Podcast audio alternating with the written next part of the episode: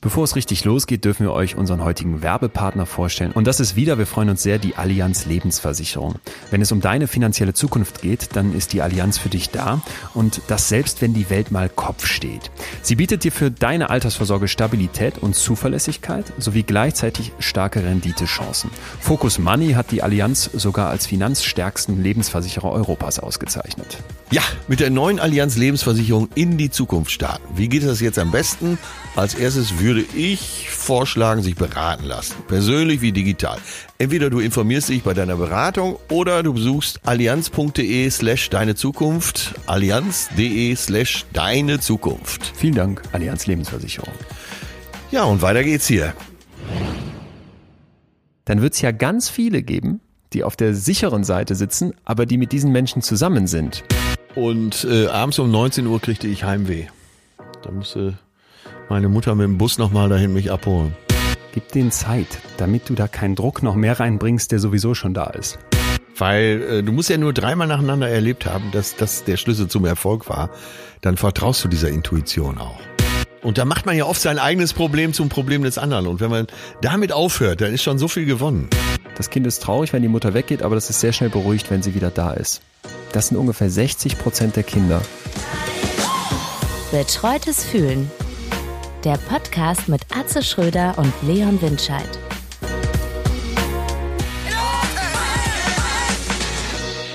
Atze Schröder, voll der, Hier. voll der, ja, voll der Lebensenergie sitze ich hier an meinem Fenster und bin heute so dermaßen gut drauf, dass mir schon fast Angst macht. Was, ist schiefgelaufen, Ja. Herr Wissenschaftler, Herr Doktor? Keine Ahnung. Ich habe äh, ich hab Pommes mit Salat zum Mittagessen bekommen und das ist meine absolute Leibspeise. Und die Sonne Pommes schien mir so an. Ja, ich saß am Ja. Fenster und ließ mir die Sonne ins Gesicht sche- scheinen und es war äh, es war jetzt hier kurz am Freitagnachmittag nehmen wir ja heute auf, kurz vor unserem Start hier. Ein richtig guter Moment. Ich sitze in Münster.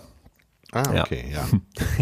Hätte ja auch noch Hamburg oder Berlin sein Ich wollte gerade sagen, ich muss, hör mal, ich äh, bin ja jetzt öfter schon von euch Hamburgern da geflasht gewesen mit Robotern, die auf der Straße fahren, mit C-Date-Plakaten. Und als ich letzte Woche da war, war ich an der Alster spazieren.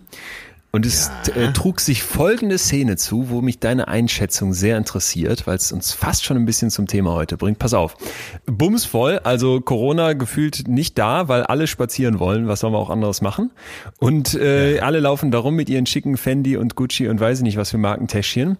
Ich mittendrin als äh, hoffentlich irgendwie noch normal aussehender und dann kam eine Mutter daher und hatte Ja. ihr Kind, ich, also das, das Kind war weit über sechs, ne? das war jetzt nicht mehr ganz klein, hatte Ja. ihr Kind an so einer, an so einem Pferdegeschirr als Leine. A- Aber jetzt nicht Ja. als Spiel, als witzig, sondern wirklich so, um dieses Kind im Griff Ja. zu behalten, so auf anderthalb Meter. Ja, ich weiß, das hast du ja während unseres gemeinsamen Spaziergangs bezeichnenderweise am Leinpfad an der Alster schon erwähnt und ich habe einfach die Klappe gehalten, weil ich gedacht habe, in dieser Runde möchte ich das jetzt nicht besprechen. Aber gut, dass du nochmal davon anfängst. Nee, wir müssen das, wir müssen das hier besprechen, weil pass auf, Ich finde es denn nicht geil, dass wir ausgerechnet dann auch noch am Leinpfad unterwegs waren? Was ist denn der Leinfahrt? Muss mir noch mal helfen? Das ist, wenn man da Winterhuder Fährhaus rechts abbiegt, ne? Ja. Dann geht man ja an der Alster lang, an Ja. dem äh, Fluss Alster, weil Ja. die Alster müsste eigentlich der Alster heißen, weil es der Alstersee ist. Ach, hör Aber an. das nur am Rande, das äh, natürlich hier Kollateralwissen im Rahmen unserer äh, Gesprächsarbeiten. Äh, so, und das ist der Leinpfad, wo früher die äh, Lastkähne von Leinen und äh, auf der einen Seite Pferde, auf der anderen Seite der Kahn gezogen wurden. Äh, und jetzt fängst du davon an, dass ein Pferd äh, nicht ein Pferd angeleint war, sondern ein Kind. Ja gut, genau. Also dieses Kind war angeleint und alle waren so, das hat mich ein bisschen beruhigt, es waren alle irritiert. Außer dieser Mutter, die zog straight ihr Ding durch.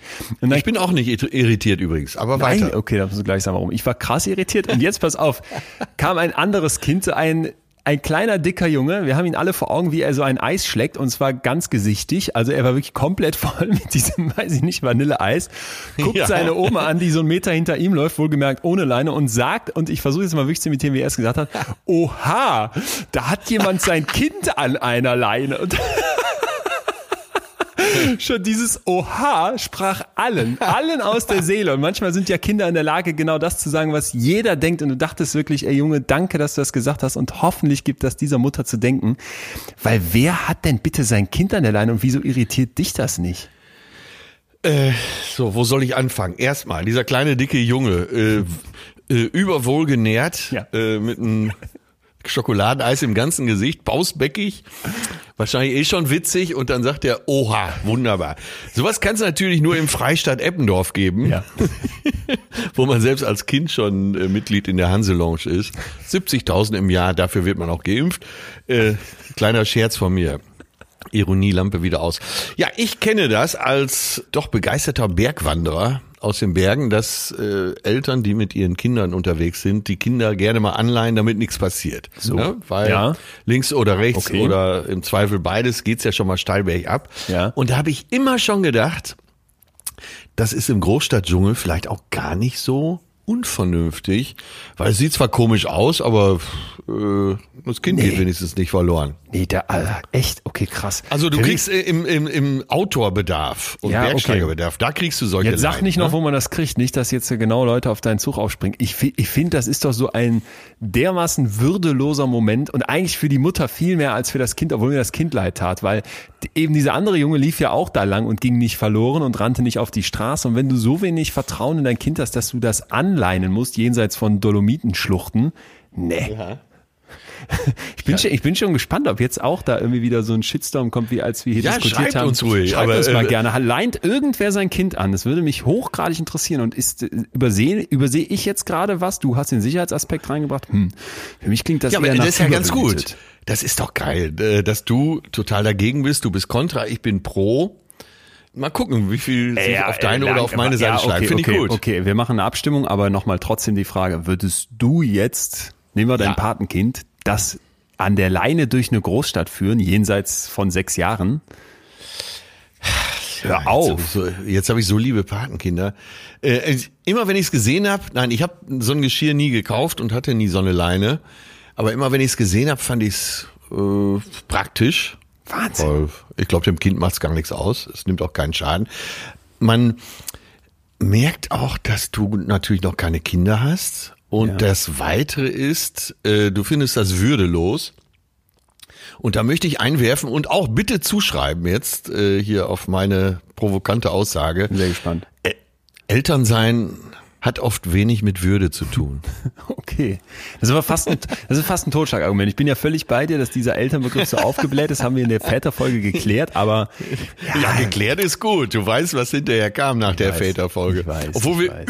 überhaupt nicht über Kindererziehung gesprochen haben und Mickey Beisenherz, glaube ich, an einer, an einer Stelle nur mal kurz das Thema gestreift hat, kamen so viele Tipps zum Thema Kindererziehung. Was heißt Tipps? Befehle. es waren primär Imperative, ja. Mir wurden äh, Tiraden geschickt mit wirklich 17-seitigen E-Mails und irgendwelchen Ratgeberbüchern, was und wie zu tun wäre. Danke nochmal, ich habe fast alles gelesen. Das ist so ein schönes, abendfüllendes Thema. Das werde ich mal mit ins Wochenende nehmen. Großartig, Kinder anleihen. Jetzt weiß ich ja aus der Hundeerziehung, dass der Hund sehr sicher wird, in seiner Körpersprache auch, äh, wenn er angeleint ist. aber er du- fühlt sich du- dann einfach besser. Was du hier für Ideen und Blickwinkel da drauf hast. Ich hätte gedacht, wir hauen jetzt zusammen auf die Leine ein und lachen mit dem kleinen dicken Jungen. Ähm, ja, ist ja, schon ist ja gefreut, ne? interessant. Äh, schön, schön, dass wir nochmal einen anderen Blick drauf kriegen. Und liebe Atze, ich habe fast das Gefühl, wir müssen dieses Thema, abendfüllende Thema Kindererziehung jetzt gar nicht in den Schrank hängen, sondern irgendwie geht's doch heute bei unserer Folge voll in die Kerbe. Und liebe alle da draußen, ich glaube, wir werden heute Gold spinnen. Erstens, weil wir einen Gast haben, die uns wirklich mit in eine Welt nimmt und, und, und Klarheit schafft, die hoch faszinierend ist. Wir sind, glaube ich, beide als Psychologin bzw. Psychologin und Psychologe nicht immer einer Meinung, aber es ist ein total spannendes Gespräch entstanden. Das haben wir gleich für euch dabei.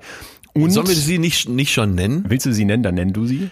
Ich find's total gut, weil äh, sie so populär ist, weil viele auch das Buch von ihr, den, äh, also das Buch von ihr, sie hat auch andere geschrieben, aber das war der und ist doch der Bestseller in Deutschland zu dem Thema. Das Kind in dir muss Heimat finden. Stefanie Stahl, auch Steffi Stahl genannt, sehr meinungsstark, sehr zielorientiert in ihren Aussagen und mir hat das Gespräch tierisch Spaß gemacht. Ja. Und das, das haben wir für euch einmal dabei. Und wenn Steffi Stahl kommt, könnt ihr euch schon vielleicht ein bisschen vorstellen, welches Thema es geht. Wir, und das äh, darf ich mal kurz aus dem Nähkästchen plaudern, reden heute über Bindungsangst, Verlustangst und dass das gar nicht so einfach zu greifen ist, merkt ihr an folgender Situation, so ungefähr zehn Minuten bevor es hier eigentlich losgehen sollte, ruft Atze Schröder an, ich gehe dran, sag, jo, wie sieht's aus, bis zu früh, fangen wir schon an. nee, sag mal, was ist denn das Thema heute? Woran man merkt, wie du dich normalerweise vorbereitest, aber ich glaube, in dem Fall war es anders, denn es ist ja wirklich nicht so ganz klar, ist es jetzt Verlustangst oder ist es Bindungsangst? Und wir werden heute sehen, wie unfassbar eng beide Themen miteinander verbunden sind. Wir werden aber vor allem in unsere Kindheit reisen und feststellen, dass die Angst vor Bindung oder die Unsicherheit in Bindung, in Beziehungen ein ganz grundlegendes Muster des Menschseins offenlegen kann, einen super, super spannenden Blick auf uns selbst eröffnet und damit so, ich finde, fast en passant Fragen beantworten, wieso Beziehungen scheitern, wieso wir nach kurzer Zeit oft das Gefühl haben, dass wir eingeengt sind und dann wieder die Freiheit brauchen. Wir werden uns fragen, warum es so schwer ist, in einer Beziehung zufrieden zu sein und eben ja. immer wieder gucken, wo kommt das her, wo kommt das bei uns als Kindern her. Und dann werden wir ganz zum Schluss noch, weil ich noch mit einem weiteren Wissenschaftler gesprochen habe, den verrate ich jetzt noch nicht, in New York kommt ja. der her, hochinteressanter Typ, nochmal ja. ganz praktisch auch gucken, das machen wir mit Steffi auch und dann geht's aber nochmal einen Schritt weiter. Was können wir denn jetzt tun, wenn in unserer Beziehung oder in unserem Leben Bindungsangst und Verlustangst wirken? Ja. ja, das wurde ja im Gespräch mit Steffi eben auch sehr klar, dass es äh, aus den Grundmustern kommt, die man als Kind erlernt hat äh, ohne zu viel zu verraten. Was du gesagt hast eben, stimmt natürlich. Ich habe dich angerufen, worum geht's heute nochmal genau. Hm, eigentlich wollten wir Verlustangst machen und kamen dann zur Bindungsangst, weil das ja wohl enge Geschwister sind, die beiden. Das gehört zusammen. Dann habe ich in den zehn Minuten, die mir eben noch blieben, als ich reinkam, wo ich meinen Computer angeschmissen hatte, habe ich dann schnell noch geschaut, was es darüber gibt. Da kam dann sofort irgendwie Spiegel der Wissenschaft. Da habe ich gedacht, oh, darf ich nicht vom Herrn Doktor aus? Gibt's nichts Trivialeres? Brigitte für Sie und ja. und, die äh, ja, da gibt's ey, es gibt so viel natürlich. Ich habe mich dann, äh, der Deutschlandfunk ist auch mal eine gute Quelle. Ich glaube, Deutschlandfunk steht genau auf der Mitte zwischen dir und mir. Und äh, ich glaube, das ist so die äußerste Ecke, die äußerste Trivialecke, in der ich mich noch bedienen darf. Ja, du darfst dich überall bedienen. Willst du uns denn was aus deiner, aus deiner Wursttheke hinlegen oder sollen wir direkt in die Theorie, in die Theorie einsteigen? Weil es ist hochinteressant, bevor wir gleich mit Steffi ins Gespräch gehen, erstmal vielleicht die Basics zu klären, um die es hier geht. Denn da ist ganz viel Wissenschaft drin und das sind wirklich die ganz großen Brocken der Psychologie, weshalb ich mich heute so tierisch auf diese Folge freue. Okay, dann steige ich mal ganz äh, munter ein ganz unwissenschaftlich und vielleicht legt uns das den Teppich, auf den der Wissenschaftler wie auf Wolken daher schweben kann. Ich sage bewusst nicht äh, schön geistige Wolkenschiebereien, sondern es wird knallhart, nehme ich an, wie es so deine Art ist. Äh, kommen Affen vor nachher? Oder? Ja, selbstverständlich. Aber Affen, ah, die wir schon kennen, das kann ich dazu sagen. Ja. Gut, also äh, mit großem Pathos, ich bin bereit für Pathos, lese ich mal vor, was ich gefunden habe. Beziehungsangst, das große Mysterium. Jeder hat schon mal davon gehört, aber so richtig wissen nur Betroffene, was dieses Gefühl bedeutet. Wir erklären, was dahinter steckt. Beziehungsangst gibt's doch gar nicht, oder? Doch, gibt es. Warte, ich, ich mach nicht zu lange. Ich will, will super, deine super, Geduld nicht weiter. zu total gut. Ich will deine Gefühle nicht zu sehr auf die Probe stellen und überspannen. Beziehungsangst gibt's doch gar nicht, oder? Doch. Es gibt sie. Wer das Gefühl selbst nicht kennt, mag Beziehungsangst vielleicht für einen Mythos halten, also nochmal Wiederholung, oder eine schlechte Schisserausrede, um jemandem einen Korb zu geben. Aber tatsächlich sind Bindungsängste für einige Menschen ein echtes Problem. Schließlich sind sie meist kaum zu kontrollieren und nur schwer in den Griff zu bekommen. Genau wie andere Phobien. So, jetzt du. Äh, erstmal alles ganz schön dieser direkte ja? Bezug zur Phobie ist mir jetzt vielleicht ein bisschen zu krass, aber grundsätzlich super. Vor allem, weil du. Ich äh, Einlauf in der ersten Nein, nein, nein, gar nicht. Sehr, sehr schön, sehr dramaturgisch, auch toll aufbereitet. Wir äh, fassen das Ganze weit. Du hast jetzt von Beziehungsangst gesprochen. Wir fangen aber vielleicht erstmal an mit Bindung. Und Beziehung und Bindung kann man vielleicht an der Stelle dann gleichsetzen, aber grundsätzlich jetzt erstmal die Frage, wo kommt überhaupt diese Idee der Beziehungsangst her, der Bindungsangst her und der Verlustangst her? Warum treibt das heute so viele um und warum liegt ja. das nicht eben auf dem Haufen der mysteriösen Quatschtheorien. Eben weil es keine solche ist, sondern eine Idee aus der Psychoanalyse und zwar von John Bowlby, das Alice ein bisschen stumm gesprochen. Die ja. grundsätzliche Überlegung ist, wie wir uns verhalten als Erwachsene, und zwar in Bezug auf unser Bedürfnis, uns mit anderen Menschen zu verbinden. Ja, das ist ein, ein ja. Kernbedürfnis, wenn nicht das Kernbedürfnis des Menschen. Das wird geprägt in unserer frühen Kindheit, in den frühen Beziehungen, die wir erleben. Das war John Bobys Idee, der selber sehr, sehr früh, weil er in so einer elitären englischen Familie aufgewachsen ist, in ein Internat gegeben wurde und dann auch wirklich so ein ganz distanziertes Verhältnis zu seinen Eltern hatte und nachher sagte, ich hätte keinen Hund in dieses Internat geschickt. Und der hat quasi beobachtet, das, was wir da so früh in unserem Leben an Erfahrung machen und an Bindungserfahrung machen, das hat eine Auswirkung auf unser ganzes Leben. Ja, so war die Idee. Ja, ja. Und die ganz ursprüngliche Überlegung, finde ich, liegt auch total auf der Hand. Das macht absolut Sinn. Wenn wir als menschliche Kinder auf die Welt kommen, dann können wir uns nicht selbst schützen. Wir können uns auch nicht füttern. Wir sind davon abhängig, dass ein älterer und weiserer Mensch uns beschützt. Ja, ne? Überlebenswichtig. Und die ja. Evolution, über die wir hier gerne sprechen, hat also ein unmittelbares Interesse daran, diesen unfertigen kleinen Menschen zu motivieren, sich mit einer Verbindungsfigur zusammenzuschließen und auch an der dran zu bleiben. Ja, also es ist ja, nicht einfach so, ja. Mama ist weg, das ist jetzt ein bisschen doof, weil ich kriege nichts zu essen, sondern das geht deutlich weiter. Und jetzt kommen auch schon direkt die Affen. Du erinnerst dich an Harry Harlow und seine Rhesusaffen-Experimente vielleicht. Das war so ganz fies. Diesen Äffchen hat man direkt oder kurz nach der Geburt die Mutter weggenommen und hat die dann in solche äh, Käfige gesteckt. Ne? Und die, die Bilder kann man sich bei YouTube mal reinziehen. Das, das äh, zerbricht einem wirklich das Herz, wo man vielleicht auch schon merkt, wie wir wittern dass diesen kleinen Äffchen was fehlt. Und tatsächlich geht es offenbar nicht nur darum, jetzt Schutz und Futter von dieser Bezugsperson zu finden.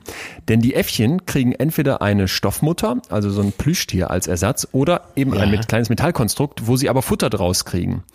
Und die Äffchen hängen bei dieser Stoffmutter. Ja, die müssen zwar irgendwie kurz ans Essen kommen, aber es ist jetzt nicht, dass die bei diesem Essen sitzen bleiben und sich dann wohlfühlen, sondern die klammern sich ganz verzweifelt an diese Stoffmutter. Und es geht also nicht nur um das Essen geben, sondern es geht wirklich darum, ein, wie Bobby sagt, Bindungsverhaltenssystem auszubilden. Darf ich ganz kurz zwischenfragen? Ja, ja, das heißt, es ist in gewisser Weise schon was vorhanden, aber es muss weiterentwickelt werden. Es ist ein Grundbedürfnis in uns drin, was ja von der Natur aus her Sinn macht, dass ich mich mit jemand anderem verbinde und dass mich dieser jemand schützt. Ab Minute null, wo du da rauskommst, ist ja klar, dass du als Mensch nicht überlebensfähig bist. Du brauchst diese andere Person. Aber das geht ja. eben über Essen geben hinaus, denn du bist ja nicht nach drei Jahren fertig. Du, du musst ja, ja, viel länger aufgezogen werden. Du musst ja was mitgegeben bekommen, was eben über das Essen hinausgeht. Und das finde ich einfach nochmal so zu unterstreichen in dieser ja oft so digitalen und distanzierten Welt, wo alles irgendwie in Chats ausgelagert wird oder an künstliche Intelligenzen dass eben diese zwischenmenschliche Beziehung so etwas Fundamentales für uns ist, das ist ganz zentral und das ist die Bindungstheorie von Bowlby. Und der sagt, dieses Bindungssystem in uns drin, das wir schon als Kinder eben haben, das stellt immer ein paar Fragen. Erstens, ist diese Bindungsfigur nah? Und ist sie zugänglich? Ja. Und reagiert sie auch auf mich? Und wenn die ja, Antwort darauf ja. ja ist, dann fühle ich mich sicher und geliebt und vertrauensvoll behandelt. Und spannend ist jetzt, wie es dann weitergeht. Ne? Ist das wiederholt, dass ich diese Erfahrung mache? Denn dann kann ich ein echtes Vertrauen aufbauen. Ja? Ach so, ja. Und es, äh, die Wiederholung dieser guten Erfahrung gehört dazu. Ganz genau. Und jetzt, liebe Atze, würde ich dich gerne als ganz kleinen Atze mal mit in ein Labor nehmen. Und wir stellen uns mal vor, du bist ein Jahr alt. Das ja. heißt, wir müssen ein paar Jahrzehnte zurückreisen und können uns vielleicht schon ausmalen, dass obwohl dieses Grundbedürfnis der Bindung in uns allen drin ist, das nicht bei allen Kindern ja. gleich wirkt. Pass auf, kleine Atze sitzt im Labor, wir haben folgendes vorbereitet. Ein ja. im Grunde Raum, einfach ein Laborraum mit zwei Stühlen und so ein paar Spielzeugen auf dem Boden. Ja? Mhm. Mama Schröder hat den kleinen Atze damit reingebracht und wir reden jetzt von den sogenannten Strange Situation Experimenten. Also eine unbekannte Situation, auf die du dich jetzt einstellen musst. Ja. Als kleiner Atze. Dieser ganze Raum ist mit so einem Einwegspiegel ausgestattet. Einweg im Sinne von, die Forschenden, die dahinter stehen, können durch den Spiegel durchgucken und sehen den kleinen Atze ja, mit Mama. Ja. So, mhm. pass auf. Die Mutter soll jetzt sich hinsetzen, macht das auch und liest irgendwie eine Zeitschrift, während du als kleiner Atze da rumkrabbeln darfst und machen darfst, was du möchtest. Da liegen ja ein paar Spielzeuge rum und so weiter. Ja? ja. Jetzt geht die Tür auf und ein Fremder kommt rein.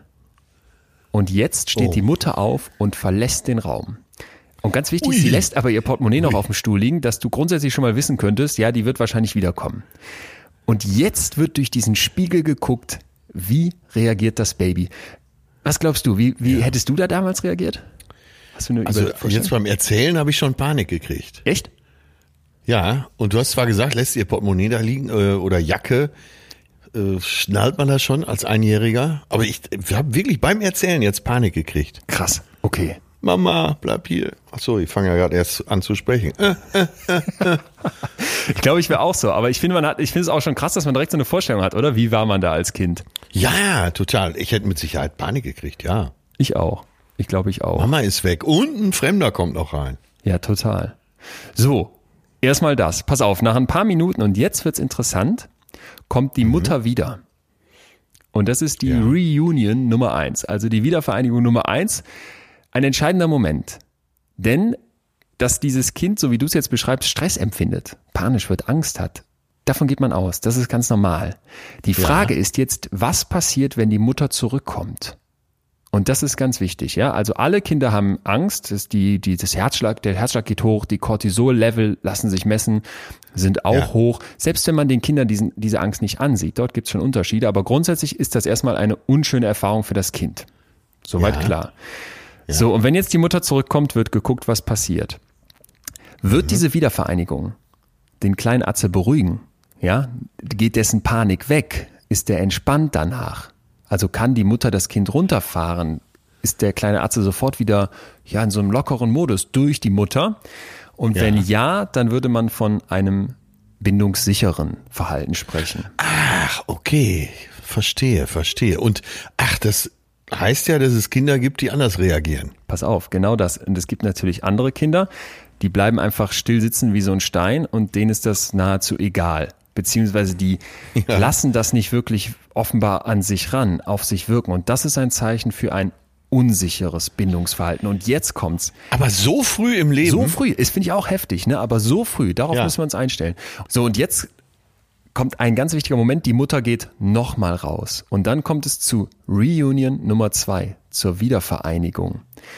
Und wenn das Kind jetzt immer noch einfach so da weiter sitzt und nicht, Ja. nicht irgendwas macht, so eher so traurig abgefuckt bleibt, um es mal so zu sagen, dann merken wir, dass dieses Kind gelernt hat, dass es sich auf seine Mutter nicht verlassen kann. Und dass dieses Wiederkommen der Mutter das Kind nicht entspannt. Okay. Ja? Wahnsinn, aber wo kann das so früh herkommen? Naja, du musst dir ja nochmal vielleicht klar machen, du kommst da raus, erblickst das Licht der Welt und merkst von Sekunde eins an, da strahlen dich im Idealfall bedingungslos liebende Augen an. Ja. Das ist sicher auch ein Grund, warum wir zum Beispiel Gesichter in Millisekunden erkennen. Das ist sicher auch ein Grund, warum uns Beziehungen so unfassbar wichtig ist, warum uns jetzt was fehlt, warum Menschen an Einsamkeit zugrunde gehen können, sterben können. Du bist ein maximal soziales Wesen und das schon ganz früh. Weil es eben zu deinem Überlebenskonzept als Mensch gehört. Ja, genau. Verstehe. Genau. Wahnsinn. Ich denke über Folgendes nach, und zwar ähm, junge Eltern, die ich ja heute gerade auch in meinem Verwandtschaftskreis beobachte, die schaffen von Anfang an viel mehr Bindung zu ihrem Baby, als das noch zu meiner Zeit üblich war. Vielleicht sogar noch zu deiner Zeit. Früher wurde das Kind gestillt, dann wieder ins Zimmer gebracht, wo das Kinderbettchen stand. Das ist jetzt ein Beispiel, es gibt Ja. sicher viel, viel mehr. Heutzutage nimmt man das Kind äh, aus dem Krankenhaus mit nach Hause und das kommt zu den Eltern mit ins Bett und bleibt auch da für Wochen, Monate. Und äh, ich weiß, ein Patenkind von mir, die haben jetzt gerade ein Baby, das ist fünf Monate alt. Das kommt nicht mal in den Kinderwagen, sondern wird nur durch die Gegend getragen, immer auf der Brust von Mama oder Papa. Und das, was du jetzt erzählst, äh, macht ja dann mit dem zusammen so einen Sinn, Total. dass man äh, ne, ganz nah bei dem Kind bleibt und das eben nicht weglegt. Weißt du, was ich auch dachte? Das versöhnt irgendwie zwischen vielleicht diesen beiden Sichtweisen. Soll ich jetzt das Kind weinen lassen, was wir mit Miki in der Väterfolge hatten und wo ich ja auch gesagt Ja. habe, es muss okay sein, dass du mal ein Kind weinen lässt. Und dann haben ja wirklich mir viele Mütter geschrieben und auch Väter geschrieben, hey, das sehe ich ganz anders. Und für mich war Ja. so dieses, ja, da musst du auch eine Härte dann zeigen. Aber ich glaube, der, der Mittelweg ist dann das und das möchte ich wirklich äh, hier im vollen Ernste dann allen, allen hinhalten. Ja, es ja. Ist, ja, sagt ja, glaube ich, keiner, dass man jetzt immer sein Kind da betütteln muss und dass man da immer dann sofort ne, äh, das nicht auch mal alleine sein kann und dass das nicht auch mal quengeln darf und dann auch äh, das aushalten muss, dass da nicht reagiert wird. Aber umgekehrt, dieses, ja, ich lasse das Kind jetzt schreien bis in alle Ewigkeit und ich nehme das nicht in den Arm und gebe dem eben nichts, das ist genau das, was der Bowlby erfahren hat und was ihn in diese wissenschaftliche Richtung getrieben hat, nämlich als Kind in diesem Internat, wo diese Liebe völlig fehlte, wo dieses in den Arm Ja. nehmen völlig fehlte. Und das finde ich ist etwas, was wir hier vielleicht nochmal noch mal wirklich schön hingelegt bekommen.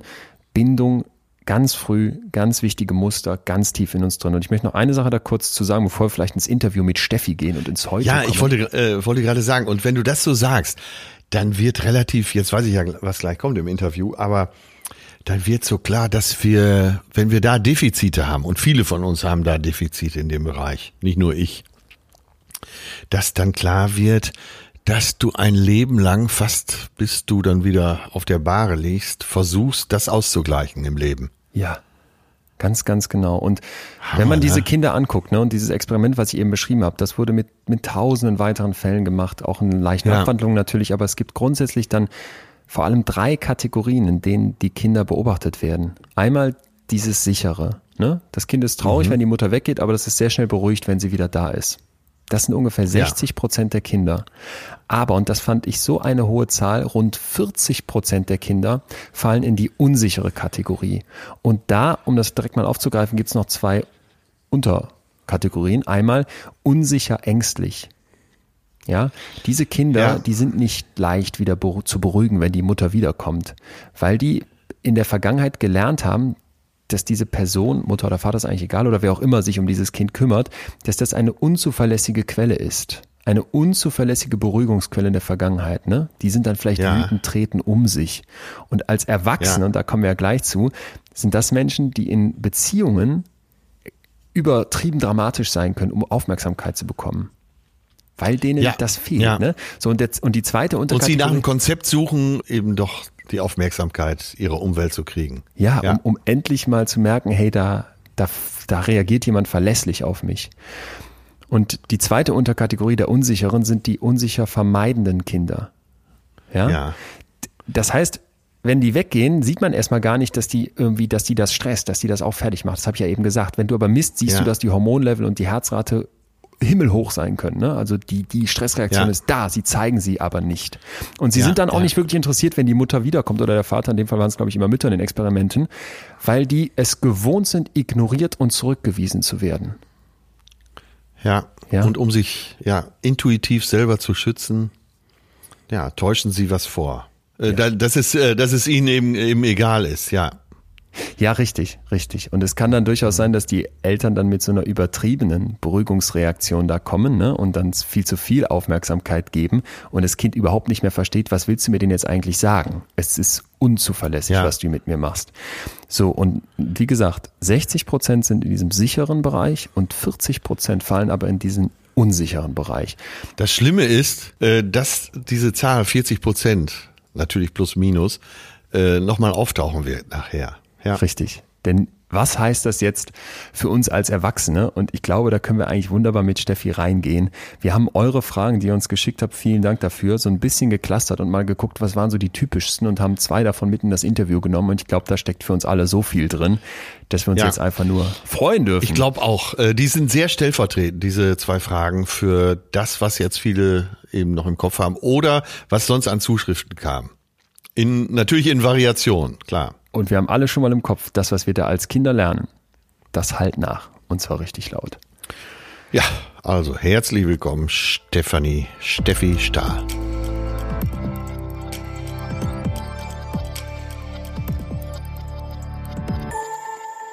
Hallo Steffi, schön, dass du da bist. Wir freuen uns riesig. Ja, ich freue mich auch bei euch zu sein morgen. Du löst eine unglaubliche Welle aus, gefühlt, ähm, dass du als Bestseller-Autorin äh, viele, viele Menschen offenbar erreichst, war uns irgendwie klar. Aber dass dann bei Insta direkt so ein, so ein, so ein Damm bricht und da tausend Nachrichten kommen heute zum, zum Gespräch mit dir, hat uns tierisch gefreut. Und wir würden gerne auch äh, direkt die Hörerinnen und Hörer zu Wort kommen lassen und mit einer Frage starten. Das ist ja bei dir im Podcast-Format ganz ähnlich. So bin ich eben. Da habt ihr auch immer Fragen aus der Community. Und ich finde das sehr interessant, wie, wie schnell du dann irgendwie an so Kernpunkte von irgendwelchen äh, Stories kommst und nochmal so einen ganz neuen Blick drauf gibst. Und ich würde mit einer Frage von Laura starten wollen, die uns zum Thema Verlustangst geschrieben hat. Laura schreibt, ich habe manchmal das Gefühl, eine unbewusste Verlustangst zu spüren, welche bei mir mit Bindungsangst einhergeht. Meine Eltern haben sich, als ich 14 war, getrennt und seitdem habe ich kaum Kontakt zu meinem Vater. Meistens denke ich nicht viel daran und es stört mich nicht, jedoch kommt auch noch hinzu, dass ich in einer Beziehung verletzt wurde und lange nicht darüber hinweggekommen bin oder immer noch nicht darüber hinweg bin. Daher glaube ich, ich versuche mich manchmal um eine neue Beziehung zu drücken, beziehungsweise fühle mich einfach nicht bereit dazu, was indirekt halt mit der Angst zu tun haben könnte. Ja, da hat sie völlig recht. Äh, Verlustangst und Bindungsangst, die gehören ja irgendwie zusammen. Hinter so einer Bindungsangst sich nicht wirklich einlassen zu wollen, verbirgt sich ja oft ja. die Angst, verletzt werden zu können. Ne? Also ich, ich lasse mich ein, ich vertraue mhm. und ähm, dann klappt es irgendwie doch nicht. Ich werde verlassen. Das tut ja sehr weh. Und um sich vor diesem Schmerz zu beschützen, zögern manche Menschen davor, sich überhaupt ja. wirklich einzulassen. Nach dem Motto, was ich nicht wirklich habe, kann ich auch nicht verlieren. Und Bindungsangst heißt auch nicht zwangsläufig, dass man sich gar nicht einlässt. Es gibt viele Bindungsängstliche, die leben in Beziehungen oder sind sogar lange verheiratet.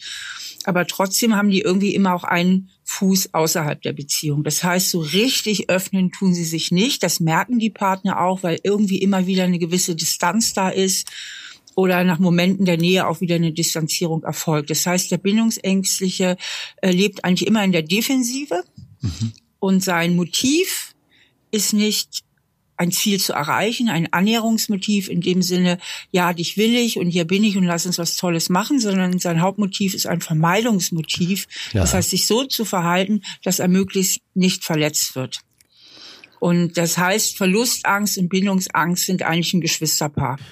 Sag mal, jetzt hat man ja in, wie man so schön sagt, in unserer heutigen Zeit das Gefühl, dass viel mehr Menschen als früher Bindungsängste haben. Ist diese Beobachtung richtig? Nein, die ist nicht richtig. Ähm, mhm.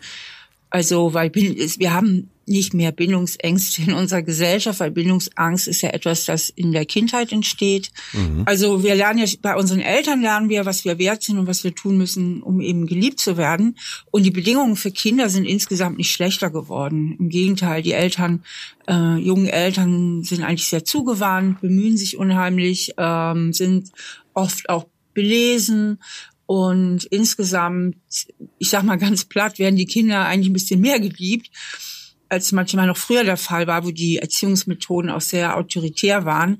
Problematische Entwicklung ist höchstens ähm, die sehr frühe Abgabe der Kinder in die Kita, was sehr schlecht ist für die Gehirnentwicklung der Kinder erwiesenermaßen. Ja. Aber im Großen und Ganzen sind die Bedingungen für Kinder besser geworden. Und auch laut Studienlage gibt es nicht mehr Bindungsängstliche. Der Anteil von Menschen, die Probleme mit Beziehungen haben, sei es in Richtung Bindungsangst ja. oder sei es auch in Richtung Klammern äh, oder was auch immer, liegt immer so ungefähr bei 40 Prozent in der Bevölkerung. Ja. Und der hat sich nicht verändert. Was sich verändert hat, ist, dass diese Menschen besser sichtbar sind. Ah, okay. Weil wir leben heute in einer viel freieren Gesellschaft. Unsere Normen sind viel, viel freier. Heute kann jeder so nach seiner Fasson glücklich werden. Früher, also vor 30, 40 Jahren, war es irgendwie noch so angebracht zu heiraten und Familie zu gründen, um zu, ich sag mal, einem respektablen Mitglied der Gesellschaft zu werden.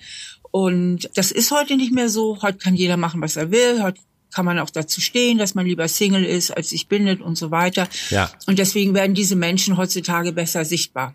Also ganz konkret sagst du, das kommt nicht über die Bindungsangst, sondern eher äh, über die gesellschaftliche Entwicklung. Genau, genau. Und hinzu kommt, dass die Frauen finanziell wesentlich unabhängiger geworden sind. Mhm. Früher sind viele Frauen in ganz unglücklichen Versorgungsehen stecken geblieben. Die meisten Scheidungen werden ja auch nach wie vor von Frauen eingereicht. Die haben das einfach nicht mehr so nötig. Ähm, sich von ihren Partnern versorgen zu lassen. Und deswegen ähm, sind die Freiheitsgrade einfach gestiegen und damit auch die Trennungsrate. Trotzdem ist ja dieses Buch komplett eingeschlagen von Michael Nast, Generation beziehungsunfähig vor ein genau, paar Jahren. Genau, darauf wollte ich auch hinaus. Äh, der schien ja einen Nerv zu treffen, den, den Atze erstmal auch aus der Außenwahrnehmung dachte, beobachtet zu haben, nämlich, dass ganz viele den Eindruck haben, hey, ich komme nicht klar oder ich finde keine Beziehung, weil ich Bindungsangst habe, vielleicht einhergehend mit Verlustangst. Wie nimmst du das denn wahr? Diese Leute hat es halt eben schon immer gegeben. Heute haben wir mehr Wörter dafür. Dann ähm, sind die Menschen offener geworden, stehen also viel mehr dazu, äh, wenn sie auch mal ähm, psychisches Thema oder Problem haben, sagen, hey, ich habe Bindungsangst mhm. oder ich, ich leide unter depressiven Verstimmungen oder sonst was. Auch da ist unsere Gesellschaft halt viel, viel offener geworden. Und der Michael Nass, der bewegt sich ja auch in diesen Kreisen in Berlin, wo natürlich solche Singles und Bindungsängstlichen auch einfach gehäufter auftreten. Er hat ja auch selber, wie er oft zugibt, ein Thema damit. Und, und deswegen hatte er einen starken Fokus darauf. Und natürlich, wenn ich eben gesagt habe, 40 Prozent der Bevölkerung haben in irgendeiner Art und Weise Probleme, feste Bindungen einzugehen, ähm, dann ist ja klar, dass er nach wie vor viele Menschen damit anspricht. Die, ja. die, dieser Titel Generation beziehungsunfähig ist dann aber Quatsch? Ja, der ist Quatsch, aber das kursiert ja durch, äh, durch die Medien und einer schreibt es vom anderen ab. Ja. Und die wenigsten Medien machen sich die Mühe, mal äh, in eine wissenschaftliche Recherche zu gehen, denn es gibt ja auch Forschung darüber. Ja. Und äh, die Forschung kann das nicht bestätigen. Übrigens auch nicht meine persönliche Beobachtung. Ich wohne ja jetzt nicht in Berlin, sondern in Trier. Und ich sehe halt, dass viele junge Menschen sich früh binden, ewig zusammenbleiben und sogar ihren ersten Freund heiraten. Das wäre zu unserer Zeit mhm. undenkbar gewesen. Und ähm, ich erinnere okay, dann ja. auch immer, ja, ja also ich finde, dass ich oft sehr früh bin und ewig lang auch zusammenbleiben. Also das ist so meine Beobachtung. Und ich erinnere mal an die 90, 1960er Jahre. Ja, das haben ja viele sagen. vergessen. Da hieß es ja, wer zweimal mit derselben pennt, gehört schon zum Establishment. Ja. Also da war die freie Liebe sozusagen ja quasi das Ideal. Aber ah, du hast recht. Ähm, so wie heute manchmal auf Instagram dann irgendwelche Hochzeiten zelebriert werden mit riesigen Aftermovies ja. und den romantischsten Fotos und dem Ready-Making morgens schon mit den Brautjungfern und so. Da habe ich auch manchmal das Gefühl, krass, da scheinen einige Leute was auszuleben, was, naja, vielleicht äh, so in den 68ern eher verpönt gewesen wäre heute. Genau. Steffi, können wir mal ganz konkret nochmal zu Lauras Fall zurückkommen und stellen uns jetzt vor, sie kommt zu dir nach Trier in die Therapiepraxis, ihr habt ein Coaching, ihr habt eine Session vereinbart und die stellt dir eben die Frage, die sie uns eben gestellt hat äh, und vermutet jetzt, dass es eben mit der Trennung ihrer Eltern einhergeht, dass sie heute diese, diese Angst, diese Verlustangst spürt. Was würdest du ganz konkret mit der angehen? Worüber würdet ihr reden und was wären Tipps vielleicht, die du ihr auch mit an die Hand gibst? Also ich würde erstmal diese Angst näher erforschen, indem ich mal sie frage zu dieser Zeit und wie sie sich da gefühlt hat. Ich würde auch noch weiter zurückgehen in die Kindheit, ob es auch schon vorher Momente und Situationen gab, wo sie verlustängstlich war, weil so eine Trennung der Eltern, ähm, die kommt ja normalerweise nicht von heute auf morgen da geht ja auch eine längere konflikthafte Ehe voraus, ah, ja. normalerweise, ne? Und Streit und, und Zwiespalt zwischen den Eltern sind für Kinder außerordentlich belastend. Das heißt, die Verlustängste, hm, die hat sie wahrscheinlich schon früher bekommen, nämlich bevor sich die Eltern schon getrennt haben. Und ähm, gerade jetzt zur Pubertät war sie da ja, ist natürlich auch nochmal ein sehr empfindliches Zeitalter um, um da solche Prägungen zu bekommen. Das heißt, ich würde erstmal gucken, so, wo sind die roten Fäden in ihrer Kindheit. Und dann geht es wie immer darum, das ist eigentlich das Geheimnis von jeglicher Veränderung, sich von dieser alten Realität zu lösen. Also ihr Gehirn hat jetzt diese Realität ähm, eingeprägt bekommen. Das ist ihr Filter, ja. durch die sie die Wirklichkeit sieht. Ja, das war ihre Situation. Das kann man sich vorstellen wie so ein kleines Trauma im Kopf. Und jetzt denkt das Gehirn mit dieser Prägung, irgendwie läuft das immer so. So läuft das in Beziehung, ne? So läuft das. Ja. Das ist das Programm. So als Urmeter, Und als eigenes Urmeter sozusagen. Uhr was? Meter? Ja, also, also das Urmeter ist ja die Maßeinheit für Meter und da gibt's eben, äh, so wie du das beschreibst, ah, okay. ich, ich versuche das für mich gerade zu übersetzen. Habe ich wieder was gelernt. Urmeter. und, Maßeinheit für Meter. Haben wir ja auch einen Bildungsauftrag. Wie, wie, soll, wie so ein Urmuster, was man eben ja, dann genau, voraussetzt. Das ist wieder mein Wording. was man so genau. voraussetzt, als wäre das eben die Norm, oder? Ja, genau. Wie geil, dass du hier mit Urmeter kommst, so als Technikkopf und äh, die mechanische Schablone anlegst und Steffi von Mustern und ganz anderen Vokabeln ausgeht. Hammer. Aber unser Gehirn hat ja diese Angewohnheit, also was heißt Angewohnheit? Wir können nichts anderes als unsere eigene Realität. Das ist ja das Problem. Mhm. Also das, was in unserem Kopf ist, ist unsere Realität. Und das hat natürlich mit der Realität da draußen extrem wenig zu tun. Das ist hochgradig subjektiv, sind hochgradig subjektive Prägungen. Und wenn wir das nicht verstehen, dass wir alle so eine verzerrte Realitätsbrille auf der Nase haben, dann bleiben wir natürlich identifiziert, dann glauben wir alles, was wir fühlen und denken. Und deswegen ist es so wichtig, so einen inneren Abstand zu diesen Programmen zu bekommen und sich auf einer tiefen emotional Ebene auch klar dass diese Prägungen ganz willkürlich sind. Und genau daran würde ich mit Laura arbeiten und dann auch mit ihr neue, neue innere Einstellungen, neue innere Muster arbeiten. Mhm. Das würde mich sehr interessieren, wenn wir jetzt mal diesen Urmeter, das Urmuster in uns drin nehmen und davon ausgehen, dass das tief eingeschliffen ist und äh, versetzen wir uns nochmal ins Heute mit Laura zusammen. Sie ist jetzt, ich sage einfach mal Anfang 30 und möchte das angehen. Wir haben die ursprünglichen Angstfragen geklärt, die roten Fäden hast du uns gerade schon beschrieben. Danach zu suchen wäre hilfreich und vielleicht auch noch früher in der Kindheit. Äh, konkret im Heute, wenn du sagst, jetzt muss sie, muss sie neue Verhaltensweisen angehen, wie machst du das? Was gibst du ihr damit? Also als erstes, was ich eben sagte, dieses tiefe Verständnis, dass sie eine willkürliche Prägung im Kopf hat, ja, dass ähm, ich will an ihrem Selbstwertgefühl mit ihr arbeiten, dass sie ähm, genügt, wie sie ist, dass sie okay ist, wie sie ist, weil mhm. dahinter steckt ja letztlich immer ein Selbstzweifel. Ne? Wenn du siehst, wie ich wirklich bin, oder mich wirklich kennenlernst, dann wirst du mich verlassen. Also diese tiefe Unsicherheit, dass überhaupt jemand bei ihr bleibt. Und ähm, ah, ja. da würde ich halt als erstes ansetzen mit mit neuen Glaubenssätzen, mit mit mit äh, Meditation, mit tieferen, also Übungen. Das ist jetzt ein bisschen umständlich jetzt zu erklären. Ich versuche einfach auf der Strukturebene zu, ja. zu bleiben. Man muss dieses alte Programm äh, durch ein neues ersetzen und das ist eigentlich auch ziemlich gut möglich. Die Selbsterkenntnis ist meistens schon die, die, die Hälfte der Miete. Und im Übrigen sage ich auch immer, man kann auch mit Angst in eine Beziehung gehen. Ne? Also vor allen Dingen, wenn man eine kleine Distanz zu seiner Angst hat und weiß, Mensch, es ist doch ein ganz altes Ding, was doch eigentlich mit meiner heutigen Realität gar nichts zu tun hat, sondern mit dem, was ich bei Mama und Papa erlebt habe. Ja beziehungsweise auch weil ich mal einmal verletzt worden bin, was ja noch lange nicht da heißt, dass jede Beziehung in die Brüche geht. Also dass man dazu diese innere Distanz gewinnt und sagt, okay, ich kann auch mit Angst mal eine neue Beziehung starten. Wow, das nimmt, glaube ich, gerade echt Druck, oder? Ja, da, aber wirklich. Ja, man kann ja auch mit Angst ins Flugzeug gehen. Wisst ihr, ich fühle mich im Flugzeug nie so richtig entspannt. Nicht wie im Kinosessel, ja. ja. Aber, aber trotzdem fliege ich ja.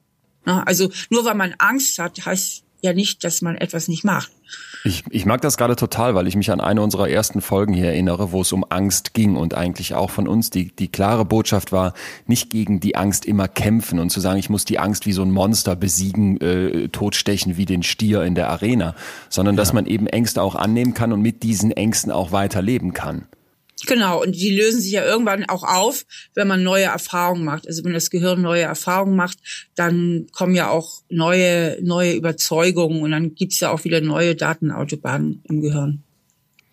Ich kann richtig hören, wie so durch unsere Community so ein, äh, so ein erleichterndes Stöhnen geht. Weil, äh, ja. ja, das, das total. Das, das habe ich so auf den Punkt noch nicht äh, gehört und klar, als ich bin Laie dahingehend, aber äh, das, wie Leon gerade sagte, das entlastet ja viele dann auch.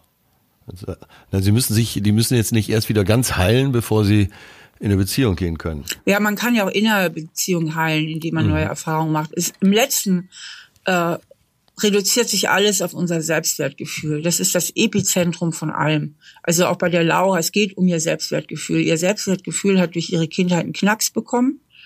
Und dann hat sie tiefere, tiefere innere Überzeugung entwickelt, wie ich bin nicht okay, ich genüge nicht oder ich muss ganz viel dafür tun, damit ihr zusammenbleibt, ich muss lieb und artig sein. Ne? Scheidungskinder haben oft mhm. das Gefühl, so ein Programm entwickelt, dass sie sich überanpassen, um nicht noch mehr Stress für die gestressten Eltern zu bedeuten. Ne? Sich möglichst leicht zu machen, um, um die Streitfronten möglichst äh, gering zu halten, also dass sie viel zu viel Verantwortung übernehmen. Und das alles hat natürlich einen riesen Einfluss dann auf ihre spätere Einstellung zu Liebe und Beziehung. Und wenn man das versteht, also wenn man das einmal versteht, hey, das sind alles ziemlich willkürliche Muster und Prägungen, die ich da habe, und wären meine Eltern anders drauf gewesen, dann wären die ganz anders. Ja. Dann kriegt man Verständnis dafür, wie willkürlich das ist und dass man nicht alles glauben muss, was man fühlt und denkt. Ach.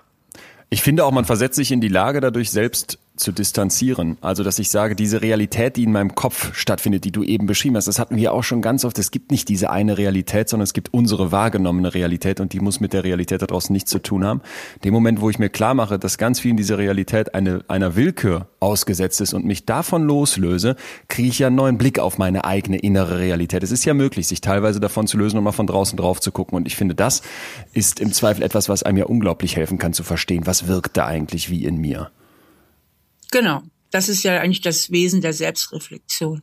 Würdest du denn sagen, wenn ich jetzt grundsätzlich merke, so im Leben hm, mit den Beziehungen, da, da gab es immer wieder Probleme, ich ecke an, ich habe ich hab Schwierigkeiten, vielleicht weil ich niemanden finde oder weil ich, wenn ich drin bin, dann zu sehr klammer oder ähnliches, dass es sich lohnt, grundsätzlich nach Verlustangst zu suchen oder gibt es aus deiner Sicht noch einen besseren Hebel, bei dem ich ansetzen kann? Oder ist die Verlustangst wirklich so das, der Urmeter?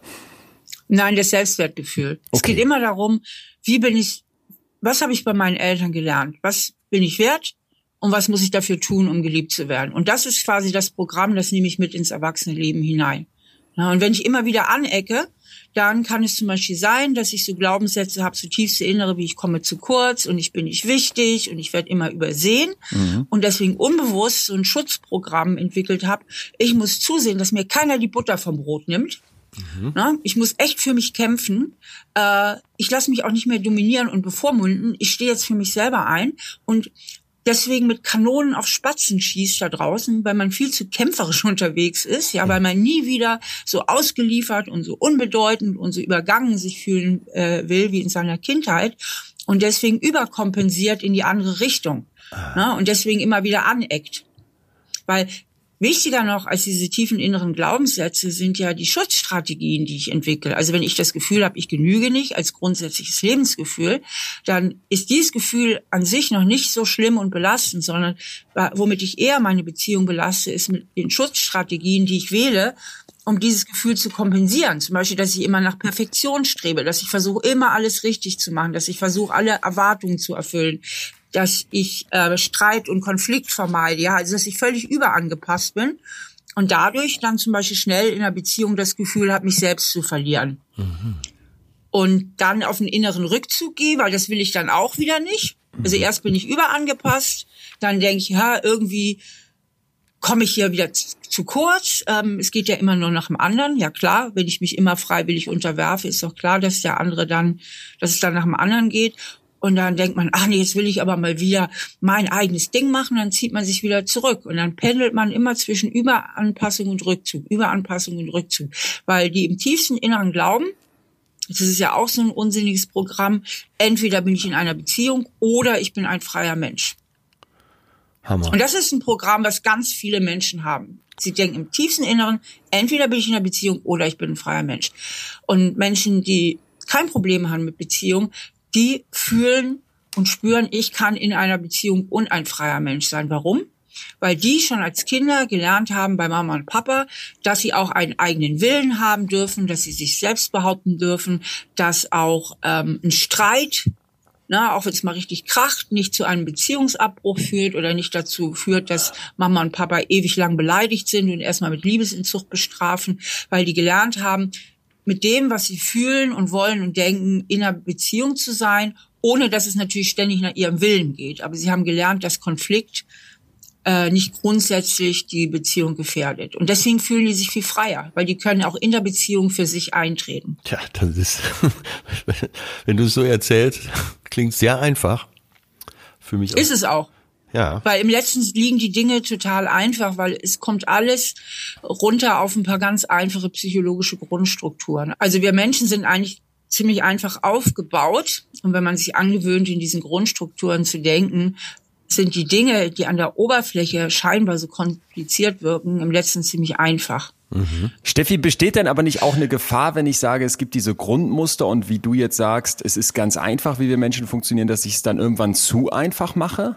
Also passen diese Grundkonzepte und diese, diese Hebel, die du beschreibst und dieses Reduzieren oder Zurückführen auf den Selbstwert denn wirklich auf alle? Ja, Okay, das ist krass. genauso, wie es auf alle Menschen passt, dass wir ein Herz, eine Leber und eine Lunge und so weiter haben. Ja, das heißt, der körperliche Aufbau ist auch bei allen Menschen gleich und Individualität ist einfach nur die die die Variation von diesem Grundaufbau.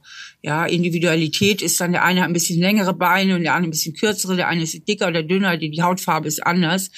Und psychisch ist es genauso. Wir haben einen festen Bauplan, einen psychischen.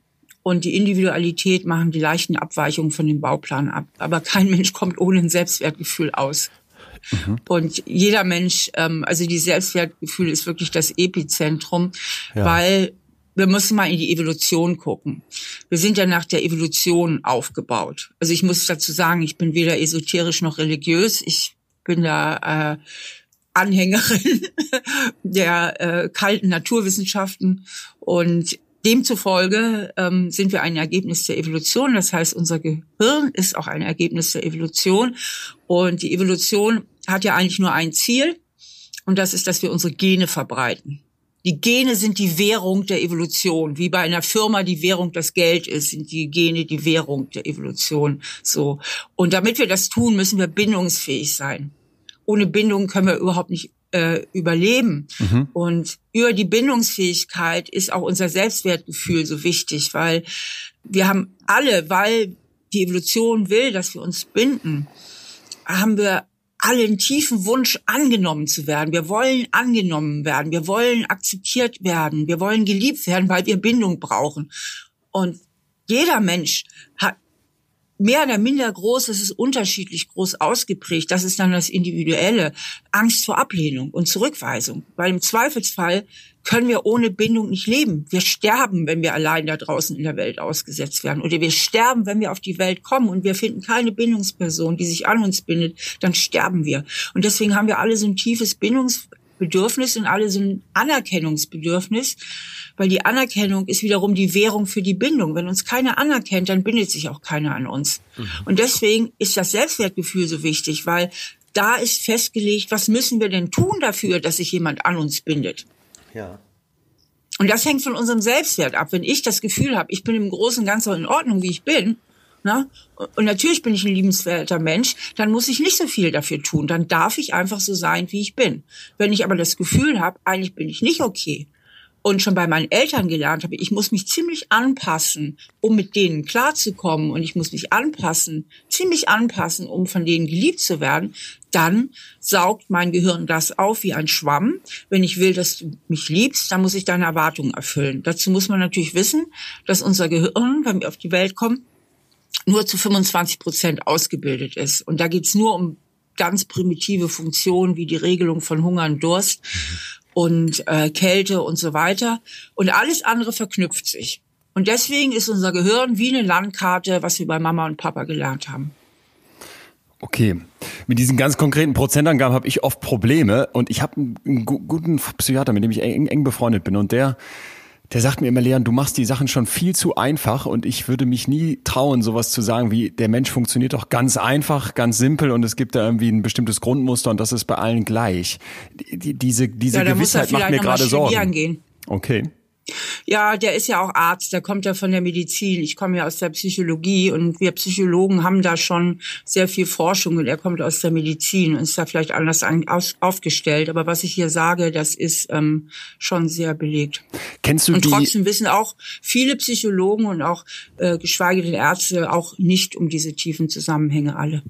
Wir sind ja auch noch eine junge Wissenschaft. Das stimmt. Kennst du die Professorin Jennifer, Jennifer Crocker von der Ohio Eminent University, Ohio Nee. State University? Nee.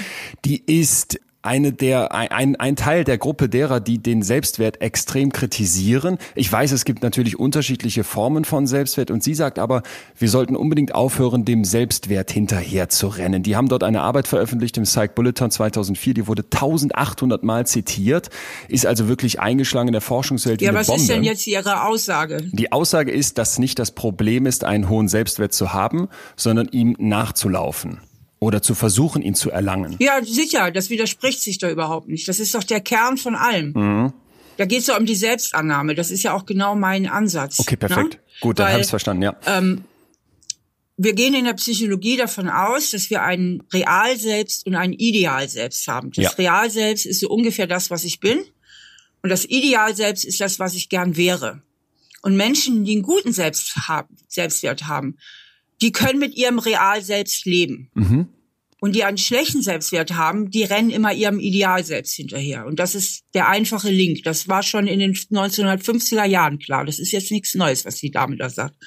Entschuldigung, dass ich gerade ein bisschen zickig bin, kann ich nicht sagen. Nein, ich freue mich. Ich finde es ganz Sorry. wichtig. Wir müssen, ja, wir müssen ja in der Wissenschaft, äh, naja, streiten, zickig sei nicht, aber ich finde, äh, aufeinander äh, da zu gucken und zu gucken, kritisch auch zu nee, gucken. Nee, aber dass so ein Blödsinn jetzt so ein Hype gemacht wird, ja, das ist so todesbanal, da könnte ich wirklich, äh, jo, Jo, klar. Ist schön für mich als Laien zu sehen, wie zwei Wissenschaftler sich hochschaukeln. Sehr schön. Aber im Guten. Äh, Steffi, Mira, noch eine Frage, weil wir sind eben bei der Laura so tief eingestiegen und haben aber schon so viele Facetten beleuchtet. Mira schreibt uns auch und sie sagt, ich habe meinen Vater und meine Oma durch Suizid verloren im Kindheitsalter. Und sagt, ich habe Angst, Teile meiner Familie zu verlieren und meine Lebenspartner und stoße gefühlt schnell ab. Ist das Abstoßen von Personen, die man eigentlich liebt, eine normale Reaktion bei Verlustangst? Also bevor ich ja, Verlust zum Beispiel durch die Beziehung spüre, stoße ich die Person lieber selber von mir weg, damit er mich nicht verlässt und bestätige damit meine Angst? Before I fall in love, I'm preparing to leave her, hat doch schon Robbie Williams gesungen. Stimmt. Wobei unser guter Robbie ja auch ein super schönes Beispiel dafür ist, dass man seine Bindungsangst überwinden kann. Heute ist er ja ha. glücklich verheiratet und hat, glaube ich, inzwischen schon das vierte Kind bekommen. Stimmt. Und ja, logisch. Das ist das, ähm, wir unterscheiden ja in der Psychologie, ein, haben wir nur zwei Grundmotive. Also entweder Annäherung oder Vermeidung. Also wir können uns nur in zwei Richtungen bewegen. Entweder nähern wir uns einer Sache an oder wir vermeiden sie.